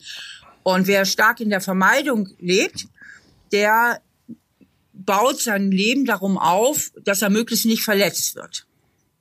Und wer in der Annäherung lebt, der baut sein Leben so auf, dass er sich Ziele setzt und versucht, die zu erhalten, auf die Gefahr hin, dass er auch mal sich auf die Schnauze legen kann. Mhm.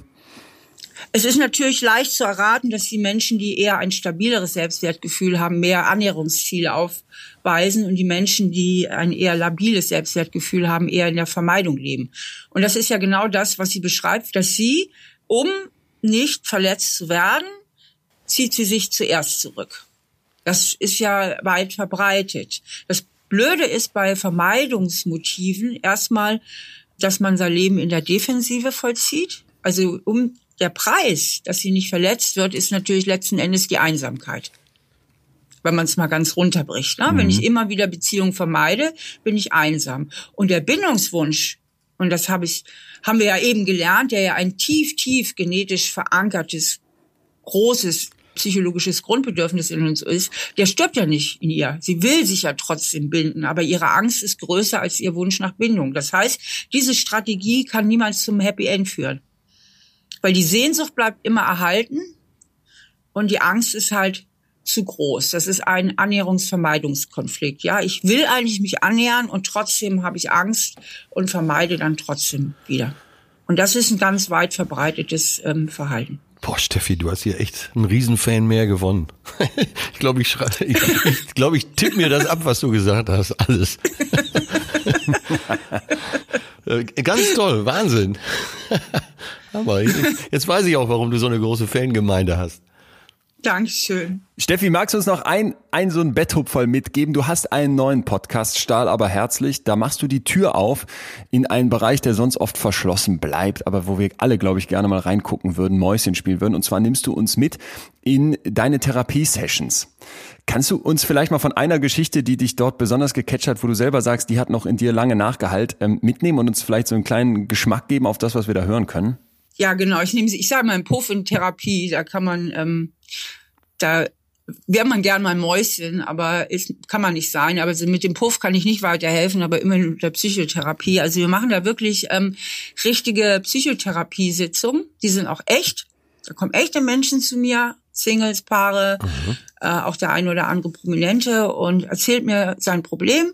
Und ich gehe da so drauf ein, wie ich das eben als Psychologin tue und kann und sind sehr gestreut, die äh, Phänomene. Und jetzt in der ersten äh, Folge äh, ist Victoria, die fand ich schon sehr gut, die Geschichte. Die Victoria war auch so eine ganz krasse Type irgendwie, die sah cool aus, mit Titus und irgendwie cooler Typ war die so und die erzählt, sie lebt halt eben in einer offenen Beziehung. Mhm. Und sie weiß eben nicht, ob sie einfach so gestrickt ist, dass sie nicht monogam leben kann oder ob sich dahinter vielleicht ein tieferes Muster verbirgt.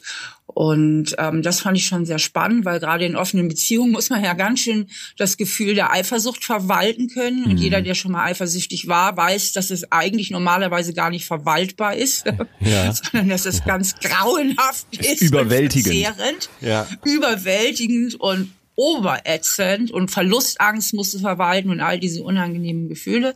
Und das wirkte so, wie wenn die Victoria da quasi so am Mischpuls sitzt, ihrer Emotionen und alles so schön, je nachdem, wie sie es braucht, zu dosieren, auf und zudrehen kann. Und ähm, dann haben wir natürlich herausgearbeitet, welches tiefere Muster dahinter steckt. Aber das will ich jetzt nicht spoilern. Okay. Aber es war ein sehr schönes Gespräch, weil Victoria auch sehr, sehr offen war. Aber das sind die alle da in dem Podcast. Also die zu uns kommen, die sind schon einfach sehr offen und lassen sich auch wirklich sozusagen, lassen sozusagen echt die Hosen runter. Und ähm, ja, ist ein schönes Format. Hammer. Danke, Steffi, dass du uns hier heute geholfen hast, unsere eigenen Hosen im Kopf mal ein bisschen runterzulassen oder zumindest mal aufzumachen, um weiter nachzudenken. Ähm, ich glaube, da hat ganz, ganz viel Klicken draußen stattgefunden und äh, wir hören auf jeden Fall rein bei Stahl, aber herzlich. Schön, dass du da ja. warst. Steffi, vielen, ja, vielen Dank. Für die Einladung. Und äh, bald im Normalleben wieder und dann äh, können wir uns davon überzeugen, dass wir beide gut aussehen.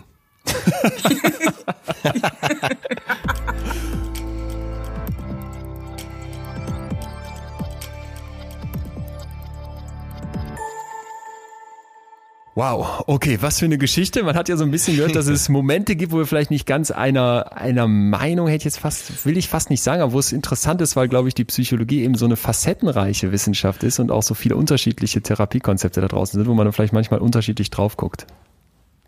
Ja, und äh, man merkt ja, dass Steffi für sich eine ziemliche Klarheit hat. Wahrscheinlich eben auch als Therapeutin musst du ja so ein Konzept auch entwickeln. Mhm. ja, fand ich sehr, sehr interessant und boah, hat das Spaß gemacht, oder? Total. Ich, fand es richtig gut, so diese gesellschaftliche Veränderung, die sie angesprochen hat, nämlich zu sagen, hey, ja. da gibt's nicht mehr von, von diesen Bindungsängstlichen, weil du ja ein Gefühl aufgegriffen hast, was wir, glaube ich, alle kennen. Ne? Gibt's nicht, ja. das Thema ist immer prominenter, sondern dass sie sagt, nee, wir reden vielleicht auch einfach mehr drüber, offener drüber. Ja, äh, du, Michael Nast hat ja dieses Buch geschrieben, Generation beziehungsunfähig. Ja. Äh, das hast du ja direkt durchschaut, dass ich darauf hinaus wollte.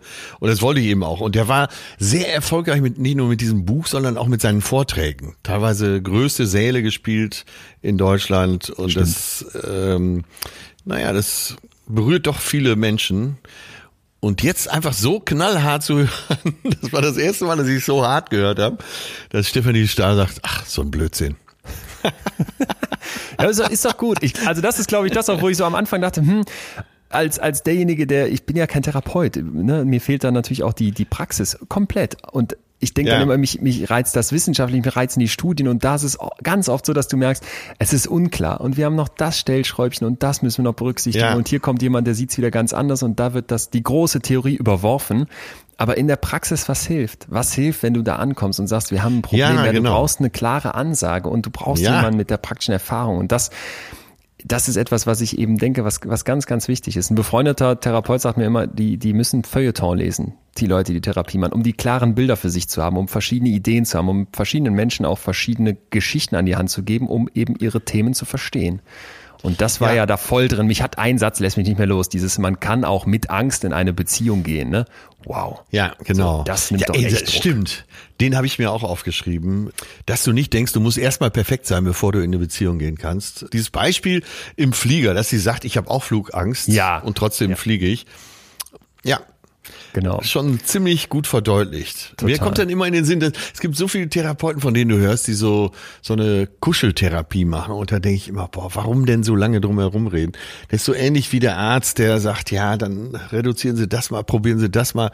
Dann auch mal ganz knall sagen, äh, ganz knallhart sagen, wenn Sie jetzt weiter trinken oder wenn Sie jetzt weiter rauchen oder keinen Sport treiben, sich nicht gesünder ernähren, dann ist hier irgendwann Ende der Fahnenstange. Und ähm, das verlange ich vom Mediziner auch. Dass er mir sagt, äh, das hat so keinen Sinn. Wenn du das weiter betreibst, dann wirst du richtig Schaden nehmen. Ja, aber da, aber ne, da gibt's einfach eben verschiedene Typen ja. an Menschen. Ich möchte nochmal alle ermuntern, wer jetzt sagt, ich kann mit Steffi Stahls Ansatz überhaupt nichts tun oder äh, es gibt ja auch hoffentlich hier ein paar Fachleute, die uns zuhören, andere Therapeutinnen, Therapeuten, Psychiaterinnen, Psychiater. Auch da gibt's ja ganz unterschiedliche Ansätze und ich finde das legitim und glaube auch, dass das eben für alle nochmal gelten sollte, wer sich in Therapie begeben möchte oder wer ein Thema hat, zu gucken, passt das, passt es zwischen mir und Therapeut, Therapeutin. Genau. Das ist Ey, ein ganz, ganz, ganz Punkt. wichtig. Ja, Zeit ja, da muss der Funke überspringen, da muss die Chemie stimmen, finde ich. Ein Luxusproblem, weil wir wissen auch alle um die Wartezeiten, aber ich glaube, man Ja. sollte da dranbleiben und nicht aufgeben, wenn man sagt im, im ersten Rutsch, du mit der Steffi, das hat überhaupt nicht gepasst, was die mir erzählt hat, hat null resoniert in mir und das gebe ich, deswegen gebe ich jetzt auf. Oder umgekehrt, ne, dass man sagt, hey, das war überragend, dann ist es doch toll, perfekt. Ich finde das auch eine perfekte Stelle gerade im Moment, nochmal darauf hinzuweisen, dass wenn hinterher äh, Zuschriften kommen, ihr habt den Aspekt nicht behandelt und den Aspekt nicht behandelt. Wir sind natürlich in der Kürze dieser Zeit hier und ich meine Ausbildung eben auch nicht in der Lage, so ein Thema erschöpfend zu beantworten. Wollen wir ja auch gar nicht. Äh, Es geht ja in erster Linie darum, Hintergründe zu liefern aus deiner Sicht und eben auch Denkanstöße zu liefern, oder? Total. Und das ist ein ganz wichtiger Punkt, der uns vielleicht jetzt nochmal in eine weitere Richtung bringen könnte. Denn was tun? Was tun, wenn wir in einer, wenn wir in unserer Beziehung merken, hey, da spielt Bindungsangst eine Rolle. Und wir haben ja eben gesagt, 40 Prozent haben diesen unsicheren Stil, ja, diese unsichere Ja. Verhaltensweise, dieses unsichere Bindungssystem. Wahrscheinlich aus der Kindheit mitgenommen. Ich darf aber nochmal ergänzend dazu sagen, man muss nicht unbedingt nur bis in die Kindheit suchen, sondern es kann durchaus auch sein, dass das im späteren Verlauf des Lebens sich nochmal anpasst. Also es ist nicht einfach so, dass das komplett stabil bleibt. Ne? So wirst du als Kind aufgezogen und deswegen bist du jetzt heute als Erwachsener so. Also es ist keine ganz gerade Linie, können wir uns alle vorstellen. Deswegen finde ich diesen Blick in die Vergangenheit und auch vielleicht in verschiedene Stationen, wichtige Wendepunkte im Leben da super interessant. Ja. Und würde jetzt gerne ins Heute kommen, denn wenn 40 Prozent dieses unsichere Verhalten haben, diesen unsicheren Bindungsstil, dann wird es ja ganz viele geben, die auf der sicheren Seite sitzen, aber die mit diesen Menschen zusammen sind oder die mit ihnen befreundet sind. Also sind wir alle betroffen. Darf ich denn als Überleitung zu den knallharten Fakten nochmal ganz soft nachfragen? Hattest du Phasen in deinem so kurzem Leben und du stammst ja nun wirklich von sehr liebevollen Eltern ab, Ja. wo du gedacht hast, äh, du bist nicht bindungsfähig, äh, ich bleib lieber alleine? Nee, ich glaube, dieses Ich bleib lieber alleine hatte ich nie, aber ich war jemand, der sehr spät überhaupt erstmal in einer Beziehung war. Also da waren alle schon längst mit, mit 14, 15 irgendwie, dass das da so lief und ich war immer der Loser, der keinen gefunden hat.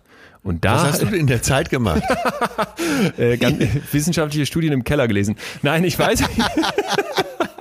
nee, ich hatte schon, ich, ich war da mitten, mitten im Freundeskreis und alles, aber irgendwie so, als es dann so bei den ersten so anfing und du das Gefühl hattest, okay, wow, und meistens waren ja die Sitzenbleiber, die, zu denen du so nach oben geguckt hast, weil die irgendwie ein Jahr vor dir waren und so mega Ach erfahren. so, okay.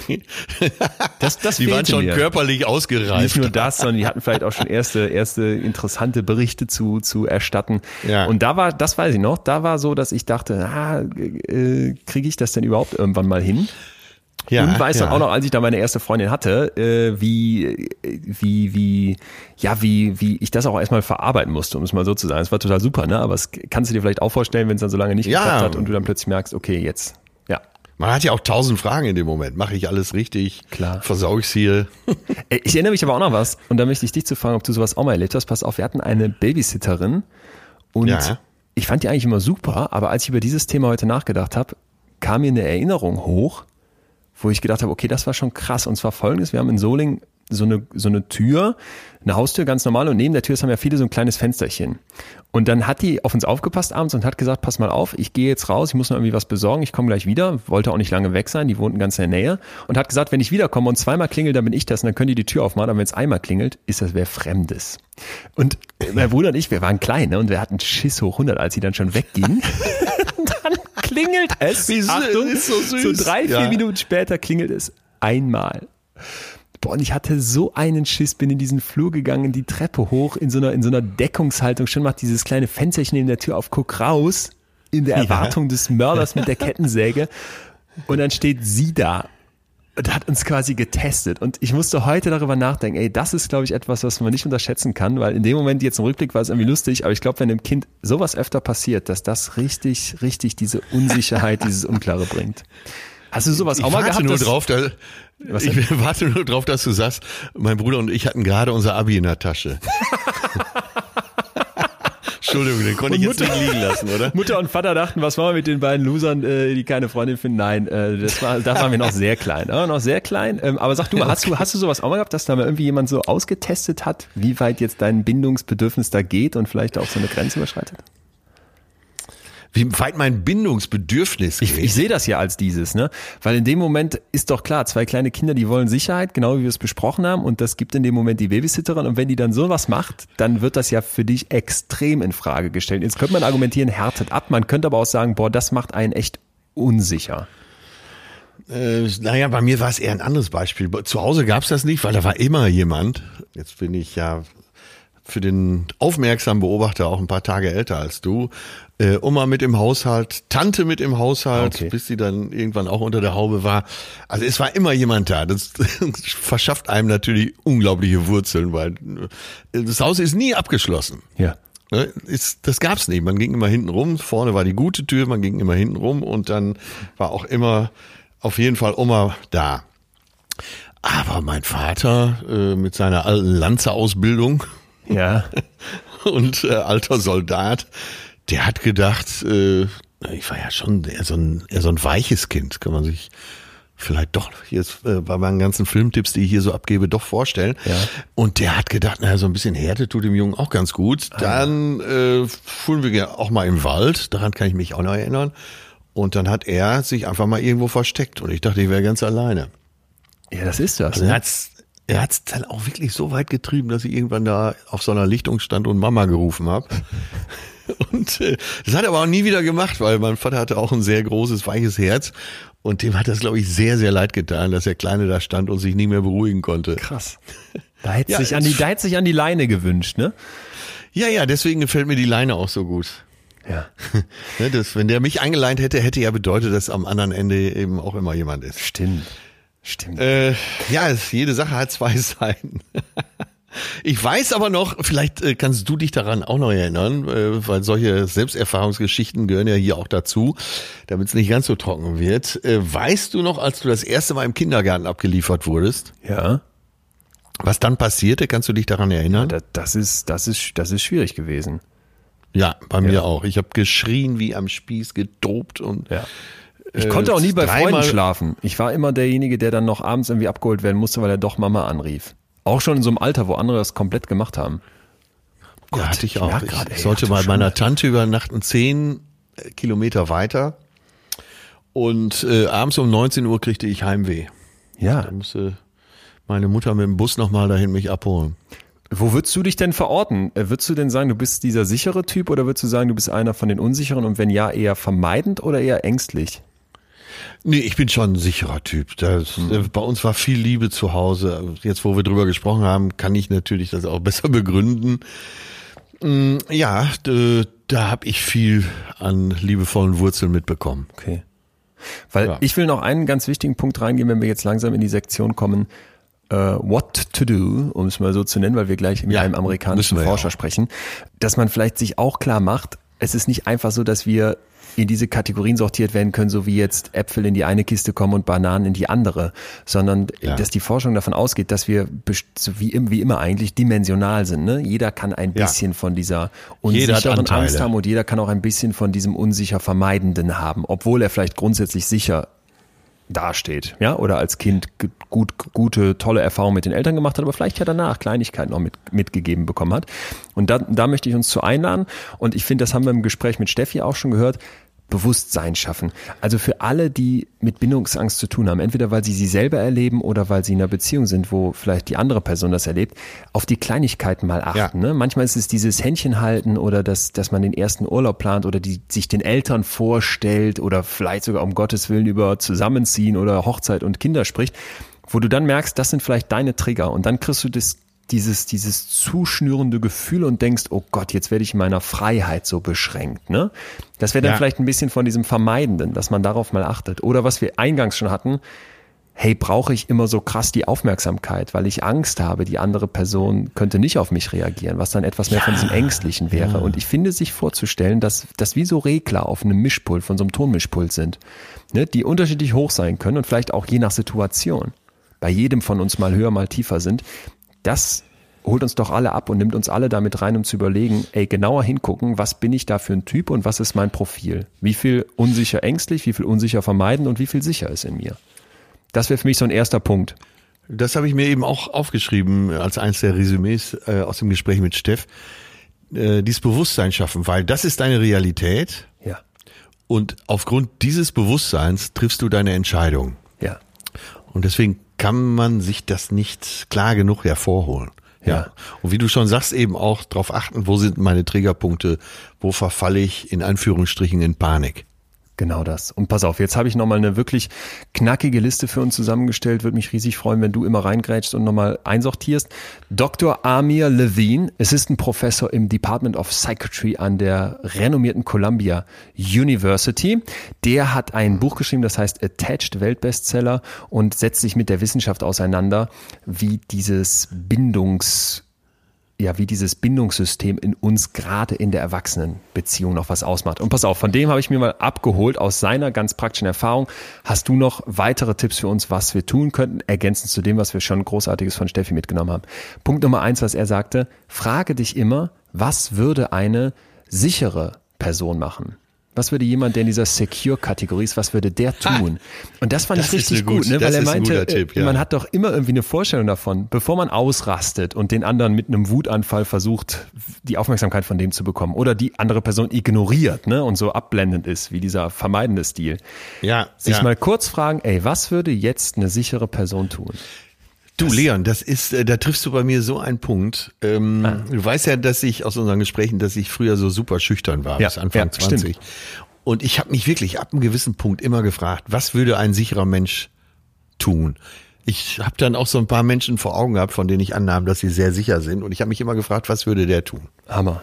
Und, und, und, der, und der Amir Levine sagt, die Antwort ist eigentlich ganz einfach, aber es ist oft schwierig für uns, das klar zu sehen. Und dann so dieser Perspektivwechsel, weil andere können wir gut beobachten und selbst zu beobachten Ja. fällt uns deutlich schwieriger. Ey, ich habe doch schon sichere Menschen gesehen und ich kenne auch welche. Wie würden die es machen? Das hilft.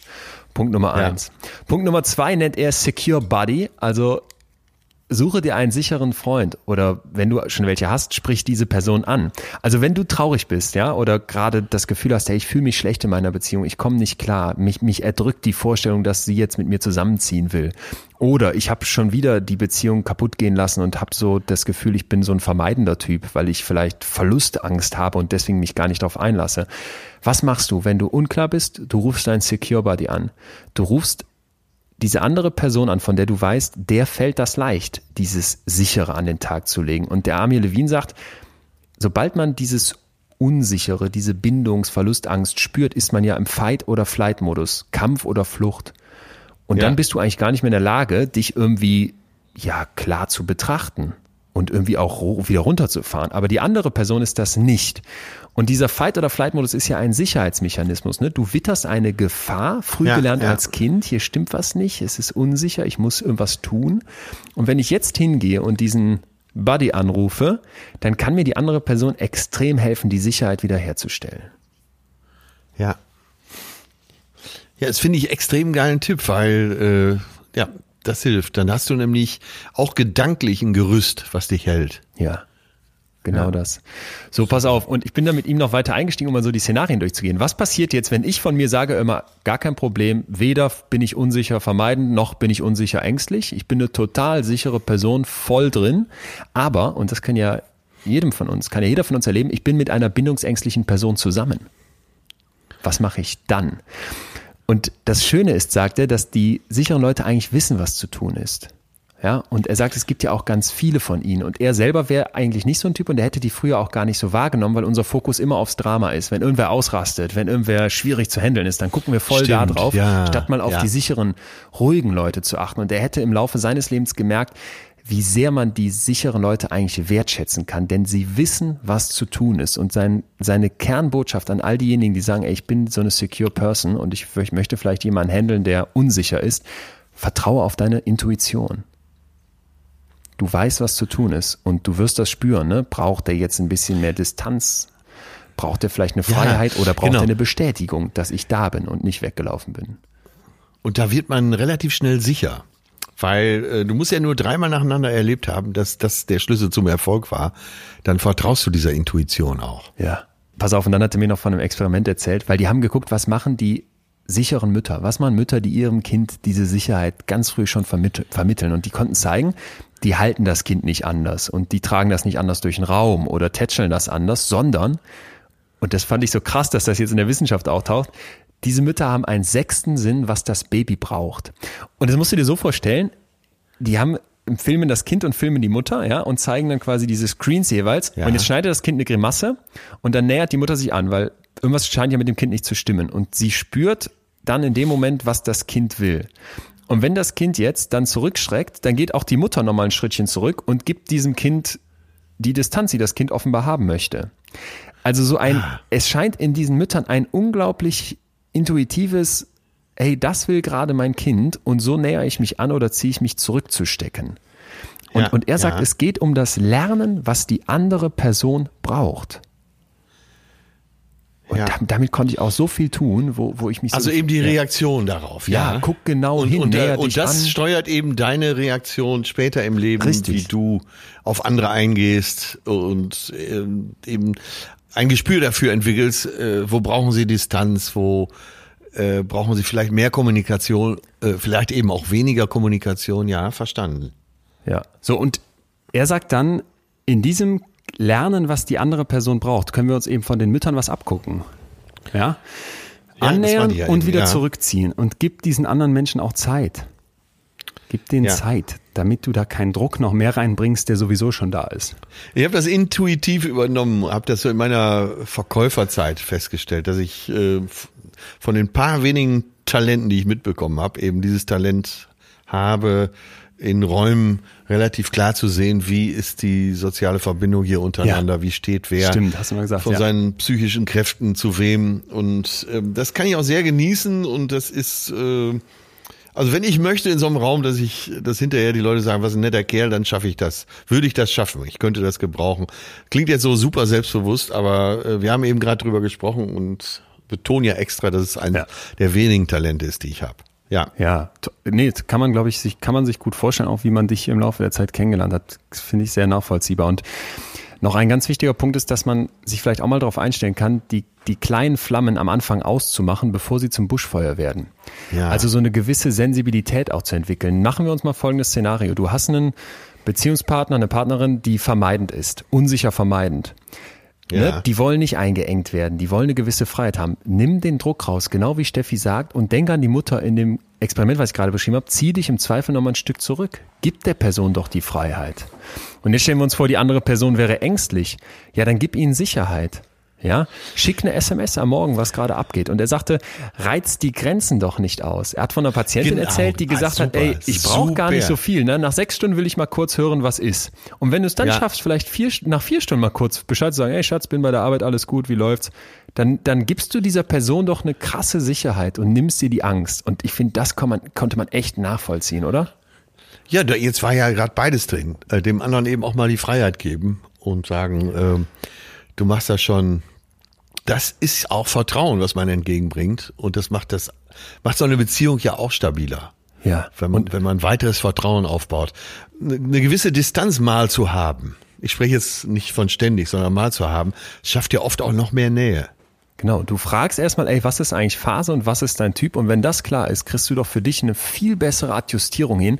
Und er spricht davon zu prüfen, wie ist der Radar der anderen Person eingestellt, ja? Was macht die? Was engt die ein oder was macht sie ängstlich? Und wenn ich das begriffen habe, ey Leute, dann kann ich doch wirklich total zielgerichtet darauf eingehen. Und dann muss ich nicht sagen, ich verbiege die andere Person und mache die ganz anders, sondern dann kann ich einem ängstlichen Menschen helfen, indem ich dem das Gefühl von Sicherheit gebe. Bums. Ja, aber darum geht's ja immer, den anderen so zu nehmen und äh, nicht versuchen, den zu verändern. Ja.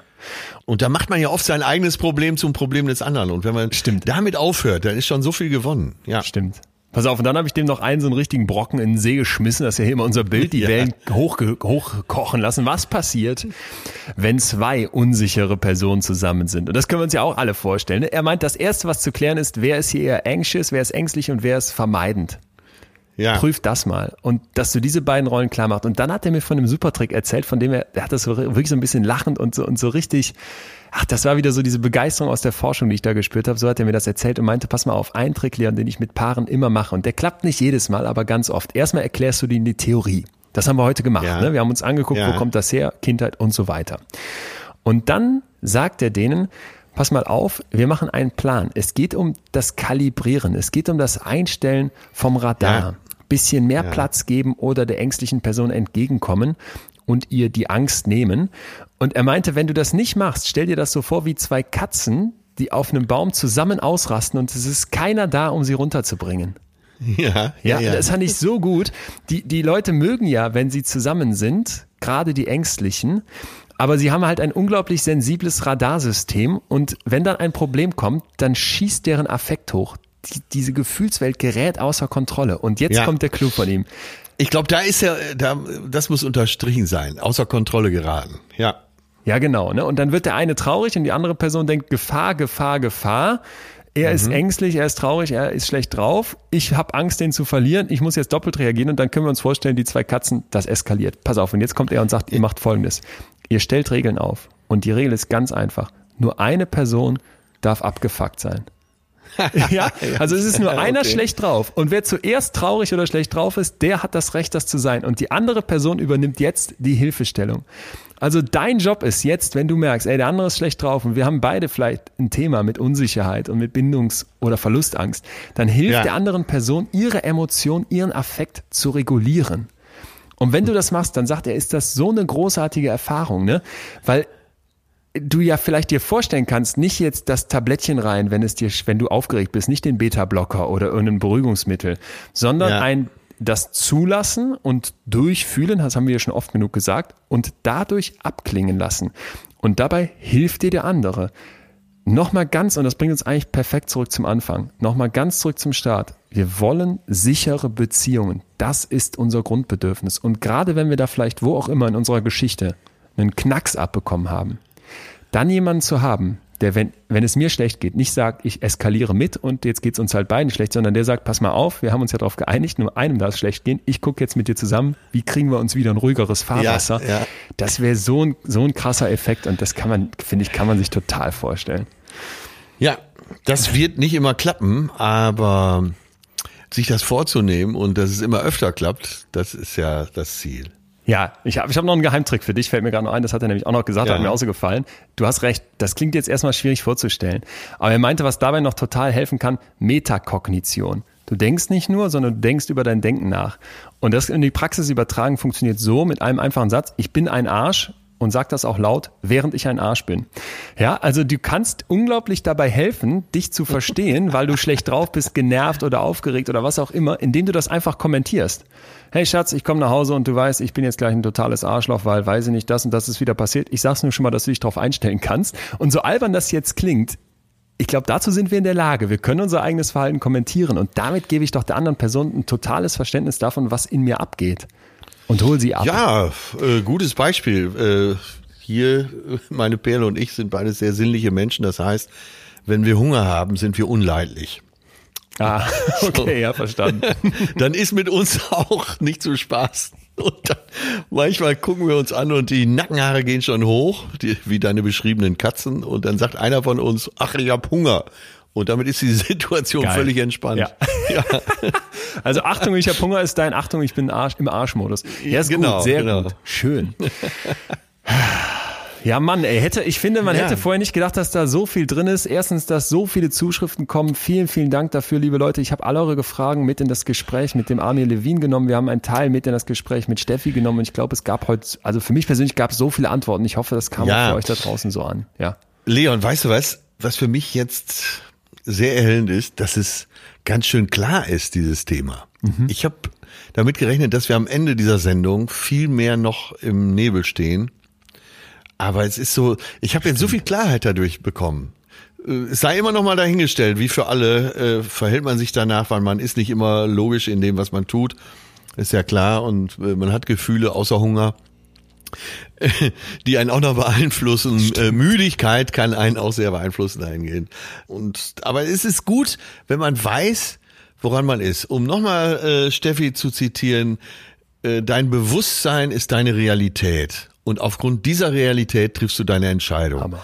So, und deswegen mach es dir immer bewusst. Und ist, nichts anderes ist es ja, wenn man sich gegenseitig versichert, in welchem äh, Gefühl man sich gerade befindet. Äh, auch das schafft ein Bewusstsein und die Realität. Ach, Zitatze. Das hast du so schön hier gesagt. Äh, überragend. Vielen, vielen Dank. Und tausend Dank nochmal an dich, liebe Steffi. Du hörst dir das hier sicherlich an. Und ich darf darauf hinweisen, dass ich mit Steffi auch für inextreme Köpfe gesprochen habe. Wer also Lust hat, mit ihr nochmal so alle Stationen einer Beziehung und mir zusammen durchzugehen. Also wie kommt man zusammen? Wen sucht man sich aus? Wann wird es vielleicht langsam kritisch? Und wann sollte man besser Schluss machen oder eben auch nicht? Der darf sich gerne unser Interview da nochmal anhören. Und für mich bleibt eigentlich nur noch eine Frage offen, liebe Atze, nach all der Klarheit, die wir heute geschaffen haben. Ja. Nächste Woche. Was hast du? Sodbrennen, Was hast du auf dem Lustradar? Sodbrennen? Sodbrennen im Alter. Was tun? Das ist aber eine Doppelfolge, oder? Wenn nicht dreifach. So sieben Stunden könnte ich mir das als Thema vorstellen. Mit vielen, vielen praktischen Berichten von dir. Ähm, äh, Ich habe meinen 50. zusammen mit einer 30-jährigen Freundin gefeiert und äh, auf der Bühne äh, in der Ansprache, die ich gehalten habe, äh, als Seniorpartner in der Geburtstagsbeziehung, Ja. habe ich dann gesagt, so Leute, Ihre Gäste können sich bei meinen Gästen erkundigen, was gegen Sodbrennen hilft und meine Gäste können sich bei Ihren Gästen erkundigen, welche Drogen man zurzeit nimmt. Es war ein sehr harmonisches Fest, wo sich jung und alt Ja. munter gemischt hat. So soll es sein. das ist fantastisch. Ich würde ich würd jetzt sagen, Sodbrennen auf jeden Fall ein Thema, aber Richtung Herbst, oder? Machen wir demnächst mal. Ich hätte, ich hätte noch einen Ja, genau. Wunsch aus der Community, wo Ja. ähm, ihr mir bei Instagram geschrieben habt, und zwar so viele, dass ich das äh, fast hier als, als Riesenwunsch schon darstellen möchte, und zwar nicht gut genug sein. Ah, nicht genügen. Nicht genügen. Und, ja, und ich würde es fast. Äh, willkommen in meiner Welt. Ja, ja, ja, genau. Wir hatten das schon mal mit dem Hochstapler-Syndrom, dass wir In so, unserer Welt. in unserer In Welt, unserer. dass wir da aufreißen, wenn so diese Angst ist, dass man, dass man es, dass man es nicht gut genug kann und dass das irgendwann auffliegt. Und ich würde jetzt gerne Ja. das noch äh, deutlich mal vertiefen und auch raus aus dem Berufsbereich gehen und vielleicht schon mal direkt ein positives Etikett dranhängen und sagen, ey Leute, okay sein. Genug sein. Ja. Das, das muss das Ziel sein. Und das würde ich gerne mal in der Folge beleuchten, wie man das schaffen kann. Wenn du da, wenn du da dabei bist.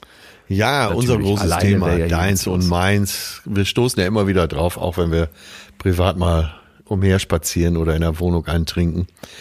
Äh, ja, wo kommt das her, dass man manchmal denkt, ich genüge nicht? Ja. Und hier, wenn jetzt einige sagen, ja, das betrifft ja nicht so viele, dann sagen wir beide, ich spreche mal jetzt für dich mit, da draußen fahren jede Menge SUVs, S-Klasse, 7er BMWs, Porsche und so weiter.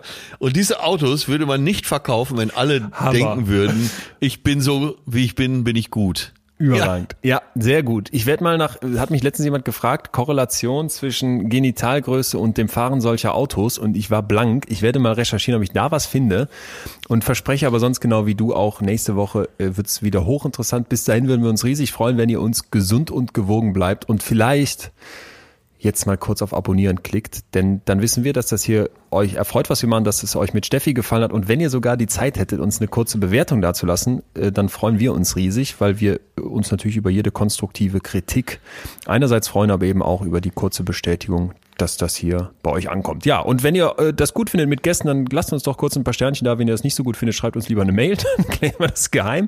Und äh, ansonsten, liebe Atze, bis nächste Woche, oder? Ja, bis nächste Woche, Leon. Hab heute eine Menge gelernt. Tschüss, tschüss, Wahnsinn. Fühler. Mach Ciao, gut. tschüss. Bis dann. Das war Betreutes Fühlen. Der Podcast mit Atze Schröder und Leon Winscheid. Jetzt abonnieren auf Spotify, Deezer, iTunes und überall, wo es Podcasts gibt.